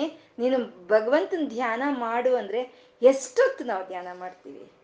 ಎರಡು ನಿಮಿಷ ಟೈಮ್ ಕೊಟ್ರೆ ಇಪ್ಪತ್ತು ಸಲಿ ಬಿದ್ದೋಗುತ್ತೆ ಈ ಮನಸ್ಸು ಇಪ್ಪತ್ತು ಸಲಿ ಬಿದ್ದೋಗುತ್ತೆ. ಎಲ್ಲ ಯು ಎಸ್ ಯು ಕೆ ಎಲ್ಲ ಕಡೆ ಸುತ್ತಕೊಂಡು ಭಗವಂತನ ಬಿಟ್ಟು ಎಲ್ಲ ಕಡೆ ಸುತ್ತಕೊಂಡು ಮತ್ತೆ ವಾಪಸ್ ಬರುತ್ತೆ. ಅದೇ ಯಾವಾಗ ನಾವು ಈ ಇಂದ್ರಿಯಗಳನ್ನೆಲ್ಲ ನಿಗ್ರಹಿಸ್ಕೊಂಡು ಪರಮಾತ್ಮನ ಮೇಲೆ ಧ್ಯಾನ ಇಟ್ಟು, ಮನಸ್ಸಿಟ್ಟು ಧ್ಯಾನ ಮಾಡ್ತೀವೋ, ಅವಾಗ ಸುಖಾರಾಧ್ಯ, ಶುಭಕರಿ, ಸುಲಭ ಸುವೃತ. ಯಾವಾಗ ಮನಸ್ಸಿಲ್ವೋ ಅವಾಗ ದುರಾರಾಧ್ಯ, ದುರಾದರ್ಶ ಅಂತ ಹೇಳುವಂಥದ್ದು. ಅಂದ್ರೆ ಇಂದ್ರಿಯಗಳನ್ನ ನಿಗ್ರಹಿಸ್ಕೊಂಡು ಪರಮಾತ್ಮನ ಧ್ಯಾನಿಸಿದ್ರೆ ಒಂದು ಕ್ಷಣ ಧ್ಯಾನಿಸಿದ್ರು ಸಾಕು, ಅದು ಸುಲಭವಾಗುತ್ತೆ. ಅದೇನು ಅಂತ ಸುಲಭದ ವಿಷಯ ಅಲ್ಲ. ಏಳೇಳು ಜನ್ಮಗಳ ಒಂದು ಪುಣ್ಯ ಇದ್ರೆ ಮಾತ್ರನೇ ಆ ತಾಯಿ ಮೇಲೆ ಭಕ್ತಿ ಬರುತ್ತೆ ನಮ್ಗೆ. ಆ ಏಳೇಳು ಜನ್ಮಗಳ ಭಕ್ತಿ ಒಂದು ಪುಣ್ಯ ಇದ್ರೆ ಮಾತ್ರನೇ ಅಮ್ಮನವ್ರ ಮೇಲೆ ನಾವು ಧ್ಯಾನವನ್ನ ಏಕಾಗ್ರತೆಯಿಂದ ಧ್ಯಾನ ಮಾಡೋದಕ್ಕೆ ಸಾಧ್ಯ ಆಗುತ್ತೆ. ಯಾಕೆ ಸಾಧ್ಯ ಆದ್ರೆ ಸುಲಭವೇ. ಇಲ್ಲ ಅಂದ್ರೆ ದುರಾರಾಧ್ಯ ಅಂತ. ಮತ್ತೆ ಇನ್ ದರ್ಶನವೋ? ದುರಾದರ್ಶ. ದರ್ಶನ ಅನ್ನೋದು ಇನ್ನೂ ಅತೀ ಕಷ್ಟ ಅಂತ ಹೇಳ್ತಾ ಇದ್ದಾರೆ. ಆ ದುರಾದರ್ಶ ಹೇಗೆ ಅಂದ್ರೆ ಆ ದರ್ಶನ ಅನ್ನೋದು ಒಂದು, ಯಾವಾಗ್ಲೋ ಒಂದು ಸಲಿ, ಒಂದು ಕ್ಷಣ ಮಾತ್ರ ಆ ದರ್ಶನ ಜಪಾ, ಪುಷ್ಪ, ನಿಭಾಕೃತಿ. ಒಂದು ಸಲ ಜೀವನದಲ್ಲಿ ನಮ್ಗೆ ದರ್ಶನ ಕೊಟ್ಟರು ಸಾಕು, ನಮ್ಮ ಪಾಪಗಳೆಲ್ಲ ಭಸ್ಮವಾಗಿ ಹೋಗುತ್ತಂತೆ. ಯಾಕೆಂದ್ರೆ ಒಂದಷ್ಟು ಕಸ ಅಲ್ಲಿ ಬಿದ್ದಿದೆ ಅಂದ್ರೆ ಅದಕ್ಕೆ ಅಗ್ನಿಜ್ವಾಲೆಗಳು ಬೇಕಾ? ಒಂದು ಕಿಡಿ ಅಗ್ನಿ ಸಾಕು ಅದನ್ನ ಭಸ್ಮ ಮಾಡೋದಕ್ಕೆ. ಹಾಗೆ ಅಮ್ಮನವರ ದರ್ಶನ ಒಂದು ಸಲಿ ಆದ್ರೆ ಸಾಕು ನಾವು ಮಾಡಿದ ಪಾಪಗಳೆಲ್ಲ ಭಸ್ಮವಾಗಿ ಹೋಗುತ್ತೆ. ಆದ್ರೆ ಅದು ಹೇಗೆ ಅಂದ್ರೆ ಒಂದು ರಾಕ್ಷಸರಿಗೆ ಸಹಿತ ಯುದ್ಧ ಮಾಡೋವಾಗ ಅಮ್ಮನ ದರ್ಶನ ಆದ್ರೆ ಎಲ್ಲ ಪಾಪಗಳು ಹೊರಟೋಗುತ್ತೆ. ಅವ್ರಿಗೆ ಮೋಕ್ಷನೇ ಸಿಗ್ತಾ ಇತ್ತಂತೆ. ಯಾಕೆಂದ್ರೆ ದರ್ಶನ ಆಯಿತು, ಅವಳ ಆಯುಧಗಳ ಸ್ಪರ್ಶ ಆಯಿತು, ಇನ್ನೇನ್ ಬೇಕು ಅದಕ್ಕಿಂತ. ಅದ್ ಅದು ಅಂತ ಅದೇನ್ ಸುಲಭವಾ? ಅಷ್ಟು ಸುಲಭ. ಅವ್ರು ಎಷ್ಟು ಕಷ್ಟಪಟ್ಟು, ಎಷ್ಟು ಮಾಡಿದ್ರೆ ಅವ್ರಿಗೆ ಅಮ್ಮನ ದರ್ಶನ ಯುದ್ಧದ ಮೂಲಕದಲ್ಲಾದ್ರೂ ಆಯಿತು ಅಲ್ವಾ? ಮಾರೀಚ ರಾವಣಾಸ್ತ್ರ ಹೇಳ್ತಾನೆ ಮಾರೀಚನ್ಗೆ, ಹೋಗು. ಚಿ, ಚಿನ್ನದ ಜಿಂಕೆ, ವೇಷ ತಾಳಿ ಹೋಗಿ ಮೋಸ ಮಾಡು. ರಾಮನನ್ ಮೋಸ ಮಾಡು. ನಾನು ಸೀತೆಯನ್ನ ಎತ್ಕೊಂಡು ಬರ್ತೀನಿ ಅಂತ ಹೇಳಿದ್ರೆ ಮಾರೀಚ ಹೇಳ್ತಾನೆ, ಬೇಡ, ಶ್ರೀರಾಮ, ನೀನ್ ಯಾರು ಅಂತ ತಿಳ್ಕೊಬೇಡ. ಸಾಕ್ಷಾತ್ ನಾರಾಯಣನೇ ನೀನು ಅಂತ ತಿಳ್ಕೊ ನೀನು. ಸಾಕ್ಷಾತ್ ನಾರಾಯಣನೇ ಶ್ರೀರಾಮ್ನಾಗ್ ಬಂದಿರೋದು. ಸವಸ ಬೇಡ ಅಂತ ಹೇಳ್ತಾನೆ. ಹಾ, ನಾರಾಯಣ ಅಂದ್ರೆ ಮೊದ್ಲು ಹೋಗೋ ಹಾಗಾದ್ರೆ ನೀನು ನಾರಾಯಣ ಅಂತ ನೀನು ಹೇಳಿದ್ದಕ್ಕೆ ಹೋಗು ಅಂತಾನೆ. ಅಂದ್ರೆ ಬೇಡ ಅಂತ ಹೇಳಿದ್ರೆ ನೀನ್ ಹೋದ್ರೆ ಸರಿ, ಇಲ್ಲ ಅಂದ್ರೆ ಇವಾಗ ನಿನ್ ನಾನು ಸಾಯಿಸ್ಬಿಡ್ತೀನಿ ಅಂತ ಹೇಳ್ತಾನೆ. ಅವಾಗ ಮಾರೀಚ ಅನ್ಕೊಳ್ತಾನೆ, ನಿನ್ನ ಜೊತೆಲಿ ಸಾಯೋ ಬದಲು ಹೋಗಿ ಶ್ರೀರಾಮನ ಜೊತೆಲಿ ಸತ್ರೆ, ಅವನ ದರ್ಶನನಾದ್ರೂ ಆಗುತ್ತೆ, ನನ್ಗೆ ಮುಕ್ತಿನಾದ್ರೂ ಸಿಕ್ಕುತ್ತೆ. ನಾನು, ನನ್ಗೆ ತಿಳಿದಿದೆ ಇದು. ನಿನ್ನ ಒಂದು, ನೀನು ನನಗೆ ರಾಜ. ನಿನ್ನ ಒಂದು ಒಳ್ಳೆ ಇದನ್ನು ಬಯಸ್ತಾ ನಾನು ಇದು ಹೇಳ್ತಾ ಇದ್ದೀನಿ. ಹೇಳೋದು ಬಿಡೋದು ನಿನ್ನ ಕರ್ಮ ಅಂತ ಎಲ್ಲ ಮನಸ್ಸಲ್ಲಿ ಅಂದ್ಕೊಂಡು ಅವ್ನು ಬರ್ತಾನೆ. ಅಂದ್ರೆ ದರ್ಶನ ಮಾತ್ರದಿಂದಾನೇ ಆ ಮೋಕ್ಷ ಅನ್ನೋದು ಸಿಕ್ಕುತ್ತೆ. ಆದ್ರೆ ಅದಷ್ಟು ಸುಲಭವಾದಲ್ಲ ಅಂತ ದುರಾರಾಧ್ಯ ದುರಾದರ್ಶ ಅಂತಂದ್ರು. ಇಲ್ಲಿ ದರ್ಶ ಅಂತಂದ್ರೆ ದರ್ಶನ ಮಾಡೋದು ಅಂತ ಅಲ್ಲ, ಸರಿಯಾಗಿ ಅರ್ಥ ಮಾಡ್ಕೊಳ್ಳೋದು ಅಂತ. ದುರಾದರ್ಶ ಅಂತಂದ್ರೆ ಸರಿಯಾಗಿ ಅರ್ಥ ಮಾಡ್ಕೊಳ್ಳೋದು. ಸರಿಯಾಗಿ ರೀತಿಯಲ್ಲಿ ಆರಾಧನೆ ಮಾಡೋದು ಎಷ್ಟು ಕಷ್ಟವೋ, ಭಗವಂತನ ನಾವು ಸರಿಯಾದ ರೀತಿಯಲ್ಲಿ ಅರ್ಥ ಮಾಡ್ಕೊಳ್ಳೋದು ಅಷ್ಟೇ ಕಷ್ಟ ಅಂತ ದುರಾರಾಧ್ಯ, ದುರಾದರ್ಶ ಅಂತ ಇದ್ದಾರೆ. ಪಾಟಲಿ ಕುಸುಮ ಪ್ರಿಯ ಅಂತ ಇದ್ದಾರೆ. ಅಮ್ಮನವರು ಪಾಟಲಿ ಕುಸುಮ. ಇವಾಗ ಅನೇಕ ಉರ್ಗ ಒಂದು ಕುಸುಮಗಳನ್ನು ನಮ್ಗೆ ಲಲಿತಾ ಸಹಸ್ರನಾಮ ಹೇಳ್ಕೊಂಡು ಬರುತ್ತೆ. ಚಾಂಪೇಯ ಕುಸುಮ ಪ್ರಿಯ ಅಂತ ಹೇಳಿತ್ತು. ಕದಂಬ ಕುಸುಮ ಪ್ರಿಯ ಅಂತ ಹೇಳಿತ್ತು. ಕದಂಬ ಕುಸುಮ ಪ್ರಿಯ ಅಂತಂದ್ರೆ ಎಲ್ಲ ನಮ್ಗೆ ಏನೇನ್ ಸಿಕ್ಕಿದೆಯೋ ಎಲ್ಲ ಸಮೂಹವನ್ನ. ಪರಮಾತ್ಮನ್ಗೆ ಅರ್ಪಣೆ ಮಾಡೋದು ಕದಂಬ ಕುಸುಮ ಪ್ರಿಯ. ಚಾಂಪೇಯ ಕುಸುಮ ಪ್ರಿಯ ಅಂದ್ರೆ ಜ್ಞಾನ. ಚಾಂಪೆ ಅಂದ್ರೆ ಚಿನ್ನ. ಚಿನ್ನ ಅಂದ್ರೆ ಜ್ಞಾನ. ಆ ಜ್ಞಾನವನ್ನ ಪರಮಾತ್ಮನಿಗೆ ಅರ್ಪಣೆ ಮಾಡೋದು ಚಾಂಪೇಯ ಕುಸುಮ ಪ್ರಿಯ ಅಂದಿದ್ರು. ಇವಾಗ ಇಲ್ಲಿ ಪಾಟಲಿ ಕುಸುಮ ಪ್ರಿಯ ಅಂತ ಇದ್ದಾರೆ. ಪಾಟಲಿ ಕುಸುಮ ಅಂತಂದ್ರೆ ಗುಲಾಬಿ ಬಣ್ಣದಲ್ಲಿ ಇರೋ ಅಂತ ಒಂದು ಹೂವುಗಳನ್ನ ಪಾಟಲಿ ಕುಸುಮ ಪ್ರಿಯ ಅಂತ ಹೇಳೋದು. ಗುಲಾಬಿ ಬಣ್ಣ. ಇಲ್ಲಿ ಗುಲಾಬಿ ಅಲ್ಲ, ಗುಲಾಬಿ ಬಣ್ಣದಲ್ಲಿ ಇರೋ ಅಂತ. ಯಾಕೆಂದ್ರೆ ಇವಾಗ ಗುಲಾಬಿ ಏನೇನೋ ಬಣ್ಣಗಳು ಬರುತ್ತೆ, ಏನೇನೋ ಬಣ್ಣಗಳು ಬರುತ್ತೆ. ಗುಲಾಬಿ ಬಣ್ಣ ಅಂತಂದ್ರೆ ಪಿಂಕ್ ಅಂತ ಹೇಳ್ತೀವಿ ನಾವು. ಅದನ್ನೇ ಗುಲಾಬಿ ಬಣ್ಣ ಅಂತ ಹೇಳೋದು. ಅದು ಅಮ್ಮನವ್ರಿಗೆ ಇಷ್ಟ ಅಂತ. ಯಾಕೆ ಹಾಗೆ ಹೇಳಿದ್ರು ಅಂದ್ರೆ, ಆ ಗುಲಾಬಿ ಬಣ್ಣ ಹೇಗೆ ಬರುತ್ತೆ? ಕೆಂಪು ಬಿಳಿ ಮಿಶ್ರಣದಿಂದ ಬರುತ್ತೆ. ಕೆಂಪು ಬಿಳಿ ಮಿಶ್ರಣದಿಂದ ಗುಲಾಬಿ ಬಣ್ಣ ಬರುತ್ತೆ. ಬಿಳಿ ಬಣ್ಣ ಈಶ್ವರ, ಕೆಂಪು ಬಣ್ಣ ಅಮ್ಮ. ಅಂದ್ರೆ ಪಾಟಲಿ ಕುಸುಮ ಅಂದ್ರೆ ಶಿವಶಕ್ತೈಕ್ಯತ್ವವನ್ನು ತೋರಿಸುತ್ತೆ. ಕೆಂಪು, ಬಿಳಿ ಬಣ್ಣ ಎರಡು ಸೇರಿದ್ರೆ ಬಂದಿರೋದೆ ಗುಲಾಬಿ ಬಣ್ಣ, ಪಾಟಲಿ ಕುಸುಮ ಅಂದ್ರೆ ಅದು ಅದು ಅಂದ್ರೆ ಅಮ್ಮನವ್ರಿಗೆ ಇಷ್ಟ ಅಂತ. ಅಲ್ಲಿ ಪಟಲ ಅಂತಂದ್ರೆ ಯಜ್ಞಪ್ರಿಯ ಸತ್ಯವ್ರತ ಅಂತ ಹೇಳಿದ್ರು. ಅಂದ್ರೆ ಆ ಯಜ್ಞದಲ್ಲಿ ನಾವು ಏನೇನು ಒಂದು ಪ್ರಕ್ರಿಯೆಯನ್ನು ಮಾಡ್ತೀವೋ, ಒಂದು ವ್ರತದಲ್ಲಿ ಏನೇನು ಪ್ರಕ್ರಿಯೆಗಳನ್ನು ಮಾಡ್ತೀವೋ, ಅದನ್ನೆಲ್ಲ ಸಮೂಹವನ್ನಾಗಿ ಮಾಡಿ ಅಮ್ಮನವ್ರಿಗೆ ಅರ್ಪಣೆ ಮಾಡಿದ್ರೆ ಅದು ಅಮ್ಮನವ್ರಿಗೆ ಇಷ್ಟ ಅಂತ ಪಾಟಲಿ ಕುಸುಮ ಪ್ರಿಯ ಅಂತ ಮಹತಿ ಅಂತ ಇದ್ದಾರೆ ಅಮ್ಮ ಮಹತಿ ಅಂತ. ಮಹತಿ ಮಹಾನ್ ಅಂತ ನಾವು ಯಾವ್ದನ್ನ ಹೇಳಬೇಕು ಅಂತಂದ್ರೆ, ಅಸಂಗೋ ಅಶಬ್ದೋ, ಅಶರೀರೋ, ಅಸ್ಪರ್ಶೋ, ಮಹಾನ್ ಅಂತ. ಅಂದ್ರೆ ಯಾರು ಸಂಗಡದಲ್ಲಿ ಯಾರು ಇಲ್ವೋ, ಯಾವ ಶಬ್ದಕ್ಕೂ ಯಾರು ಸಿಕ್ಕಲ್ವೋ, ಯಾವ ಶರೀರ ಯಾರಿಗೂ ಇಲ್ವೋ, ಯಾವ ಸ್ಪರ್ಶಕ್ಕೂ ಸಿಕ್ಕಲ್ವೋ. ಸಿಗ್ತಾನ ಪರಮಾತ್ಮ? ಯಾರ ಸಂಗಡದಲ್ಲಿ ಇದಾನ ಅಥವಾ ಶಬ್ದಕ್ಕೆ ಸಿಗ್ತಾನ ಇಂಥದೇ ಶಬ್ದ ಅಂತ ಹೇಳಕ್ ಸಾಧ್ಯ ಆಗುತ್ತಾ? ಅಥವಾ ಇಂಥದೇ ಸ್ಪರ್ಶೆ ಅಂತ ಹೇಳಕ್ ಸಾಧ್ಯ ಆಗುತ್ತೆ? ಯಾವುದು ಯಾರಿಗೆ ಸಾಧ್ಯ ಆಗಲ್ವೋ ಅವನೇ ಮಹಾನ್ ಅಂತ ಹೇಳೋದು. ಆ ಸ್ತ್ರೀಲಿಂಗದಲ್ಲಿ ಹೇಳಿದ್ರೆ ಮಹತಿ ಆಯಿತು ಅಂದರೆ ಅಮ್ಮ ಯಾರ ಸಂಗಡದಲ್ಲೂ ಇಲ್ಲ, ಯಾವ ಶಬ್ದಕ್ಕೂ ತಿಳ್ಕೊಳಕ್ಕಾಗಲ್ಲ, ಯಾವ ಶರೀರವು ಇಲ್ಲ, ಯಾವ ಸ್ಪರ್ಶವೂ ಇಲ್ದಲೇ ಇರುವಂಥ ಪರತತ್ವ ಅದು ಮಹತಿ ಅಂತಂದ್ರು. ಮಹತಿ ಅಂದರೆ ನಾರದರ ಒಂದು ವೀಣೆಯನ್ನು ಮಹತಿ ಅಂತ ಹೇಳ್ತೀವಿ. ಅಂದರೆ ನಾದ ಸ್ವರೂಪಿಣಿ ಆ ತಾಯಿ ಅಂತ ಇಲ್ಲಿ ಮಹತಿ ಅಂತಂದ್ರು. ಮೇರು ನಿಲಯ ಅಂತ ಇದ್ದಾರೆ ಮೇರು ನಿಲಯ ಮೇರು ಮೇರುದಂಡ ಅಂದ್ರೆ ನಮ್ಮ ಬೆನ್ನು ಮೂಳೆಯನ್ನ ನಾವು ಮೇರುದಂಡ ಅಂತ ಹೇಳ್ತೀವಿ. ಆ ಬೆನ್ನು ಮೂಳೆಯ ತುದಿಯ ಭಾಗ ಅಂದ್ರೆ ಅದೇ ನಮ್ಮ ಸಹಸ್ರಾರ. ಸಹಸ್ರಾರದಲ್ಲಿ ಇರೋ ಅಂತ ಶಿವಶಕ್ತೈಕ್ಯವಾದ ಚೈತನ್ಯವನ್ನೇ ಮೇರು ನಿಲಯ ಅಂತ ಹೇಳೋದು. ಮತ್ತೆ ಮೇರು ಅಂತಂದ್ರೆ ಮೇರು ಪರ್ವತ, ಸುಮೇರು ಮಧ್ಯ ಶೃಂಗಸ್ಥ ಅಂತ ನಾವು ಹೇಳ್ಕೊಂಡಿದ್ವಿ. ಆ ಸುಮೇರು ಪರ್ವತ, ಆ ಸುಮೇರು ಪರ್ವತದ ತುದಿಯಲ್ಲಿ ಇರೋ ಅಂತ ತಾಯಿನೇ ಮೇರು ನಿಲಯ ಅಂತ ಹೇಳೋದು. ಇವಾಗ ನಮ್ಗೆ ಹೇಳ್ತಾರೆ ಮೇರು, ಸುಮೇರು ಬೆಟ್ಟದ ಸುತ್ತ ದೇವತೆಗಳೆಲ್ಲ ಪ್ರದಕ್ಷಿಣೆ ಮಾಡ್ತಾ ಇರ್ತಾರೆ ಅನ್ನೋದು ಹೇಳ್ತಾರೆ. ಸುಮೇರು ಮಧ್ಯದ ಬೆಟ್ಟದ ಸುತ್ತ ಪ್ರ, ಪ್ರದಕ್ಷಿಣೆ ಮಾಡ್ತಾರೆ ಅಂದ್ರೆ ಮೇರು ಅಂದ್ರೆ ಏನು? ಸುಮೇರು ಅಂದ್ರೆ ಏನು ಅಂತಂದ್ರೆ ಮೇರು ಅನ್ನೋದು ಒಂದು ಕೇಂದ್ರ ಬಿಂದುವು. ಅದನ್ನ ಆಧರಿಸ್ಕೊಂಡು ಎಲ್ಲ ಪ್ರಪಂಚ, ಎಲ್ಲ ಈ ವಿಶ್ವಚಕ್ರವಾಗ್ಬೋದು, ಕಾಲಚಕ್ರವಾಗ್ಬೋದು, ಎಲ್ಲ ತಿರುಗ್ತಾ ಇದೆ. ಯಾವ ಸ್ಥಾನವನ್ನ, ಯಾವ ಕೇಂದ್ರವನ್ನಾದ್ರೆ ಆಧರಿಸ್ಕೊಂಡು ಎಲ್ಲ ಗ್ರಹ ನಕ್ಷತ್ರಗಳು, ಈ ಪ್ರಪಂಚ, ಈ ಕಾಲಚಕ್ರ ಎಲ್ಲ ಸಂಚರಿಸ್ತಾ ಇದೆಯೋ ಆ ಕೇಂದ್ರವನ್ನ ಮೇರು ಅಂತ ಹೇಳೋದು.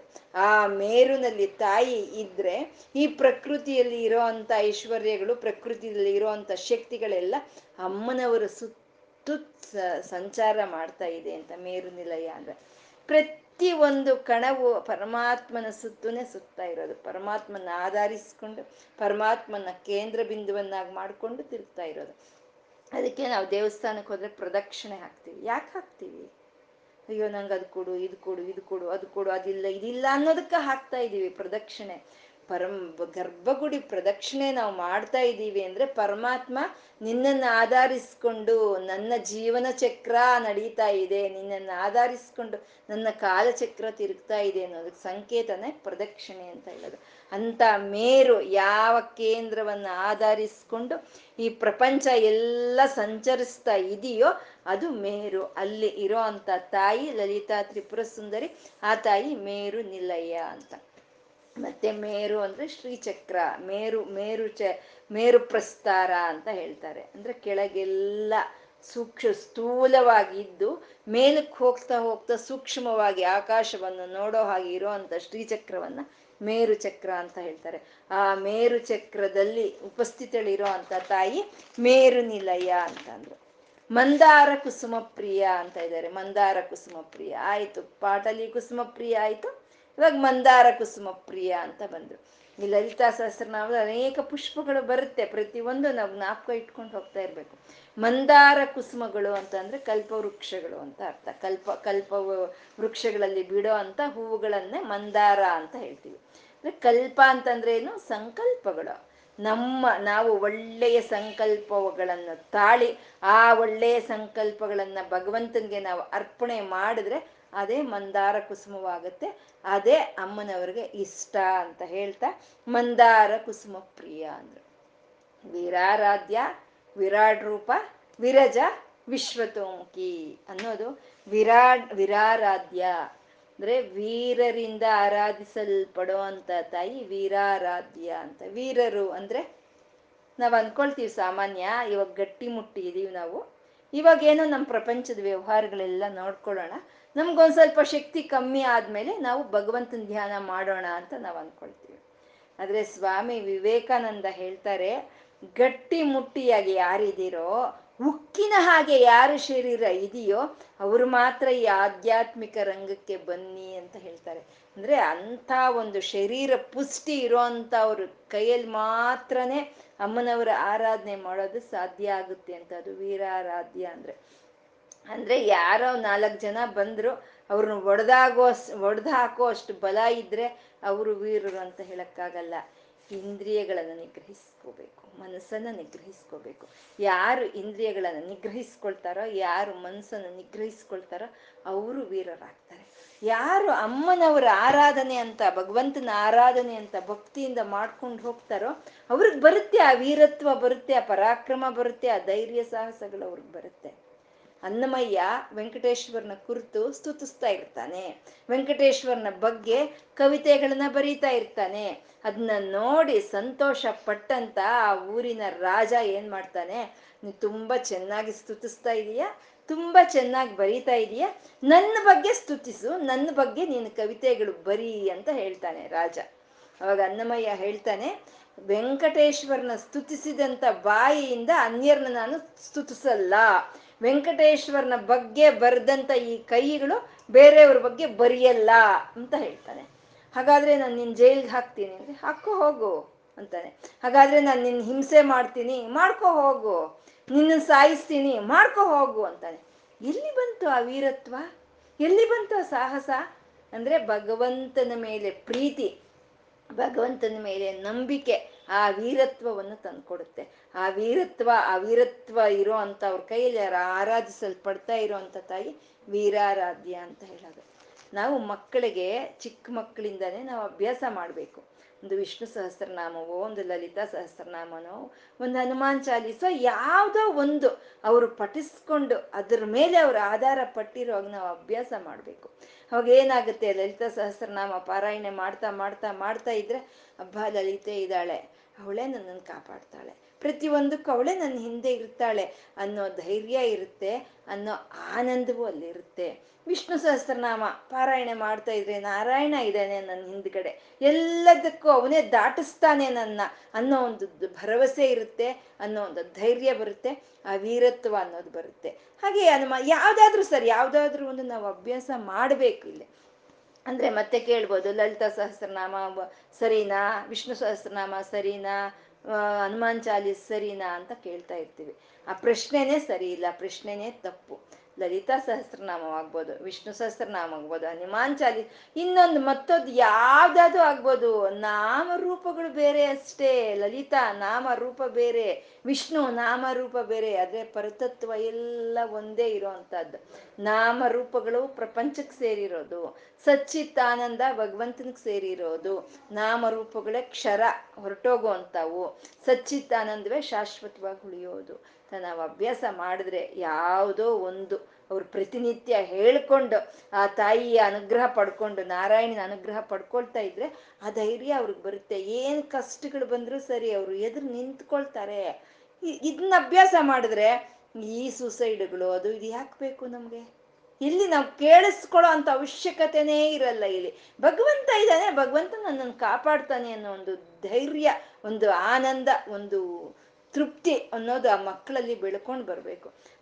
ಅವರು ವೀರಾರಾಧ್ಯ ಅಂತ ವೀರರ ಕೈಯಲ್ಲಿ ಆರಾಧಿಸಲ್ಪಡೋ ಅಂತ ತಾಯಿ ವೀರಾರಾಧ್ಯ. ಅಷ್ಟೇ ಭಕ್ತಿ ಇದೆ ನನಗೂ ಅಂತ ಪ್ರತಿಯೊಂದಕ್ಕೂ ನಾವು ಭಯ ಪಟ್ಕೊಂಡು ಕೂರ್ತಾ ಇದ್ರೆ ನಾವು ವೀರರು ಆಗಲ್ಲ, ನಮ್ಮ ಆರಾಧನೆ ಅಮ್ಮ ಸ್ವೀಕಾರನೂ ಮಾಡೋದಿಲ್ಲ.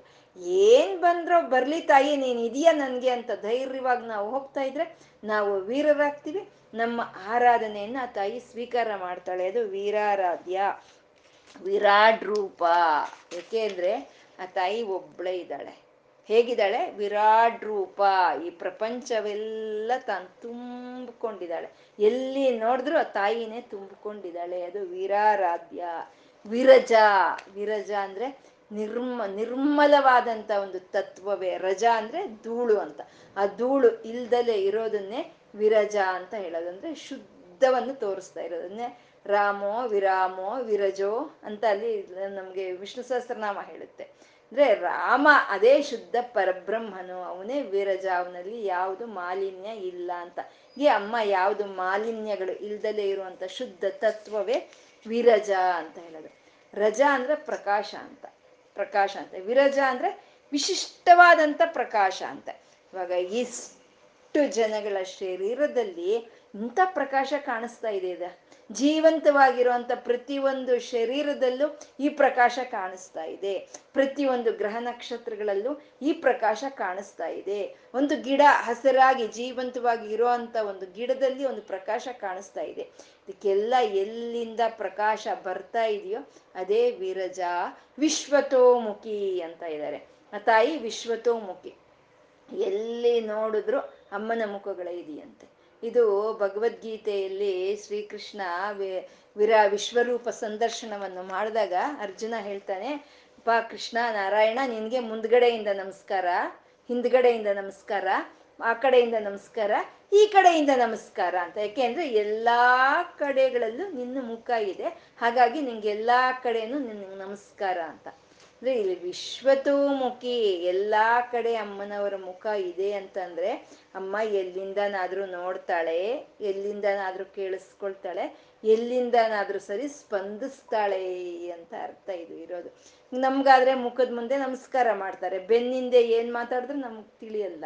ಹಾಗಲ್ಲ ಅಮ್ಮ ವಿಶ್ವತೋಮುಖಿ ಎಲ್ಲಾ ಕಡೆ ಮುಖಗಳನ್ನು ಹೊಂದಿರುವಂತ ಅಮ್ಮ ಸಮಗ್ರ ಜ್ಞಾನವನ್ನು ಹೊಂದಿರೋ ಅಂತ ಲಲಿತಾ ತ್ರಿಪಸುಂದರಿ ಅವಳು ವಿಶ್ವಮುಖಿ, ಅವಳು ಎಲ್ಲ ಕಡೆಯಿಂದ ನೋಡ್ತಾ ಇರ್ತಾಳೆ, ಎಲ್ಲ ಕಡೆಯಿಂದ ಕೇಳಿಸ್ಕೊಳ್ತಾ ಇರ್ತಾಳೆ. ಯಾವ ಕಡೆಯಿಂದನಾದ್ರೂ ಸರಿ, ನಾವು ಎಲ್ಲಿ ಕೂತ್ಕೊಂಡು ಕರೆದ್ರೂ ಸರಿ, ನಮ್ಗೆ ಸ್ಪಂದಿಸ್ತಾಳೆ ಆ ತಾಯಿ ಅಂತ ಹೇಳ್ಕೊಳ್ತಾ ಇವತ್ತು.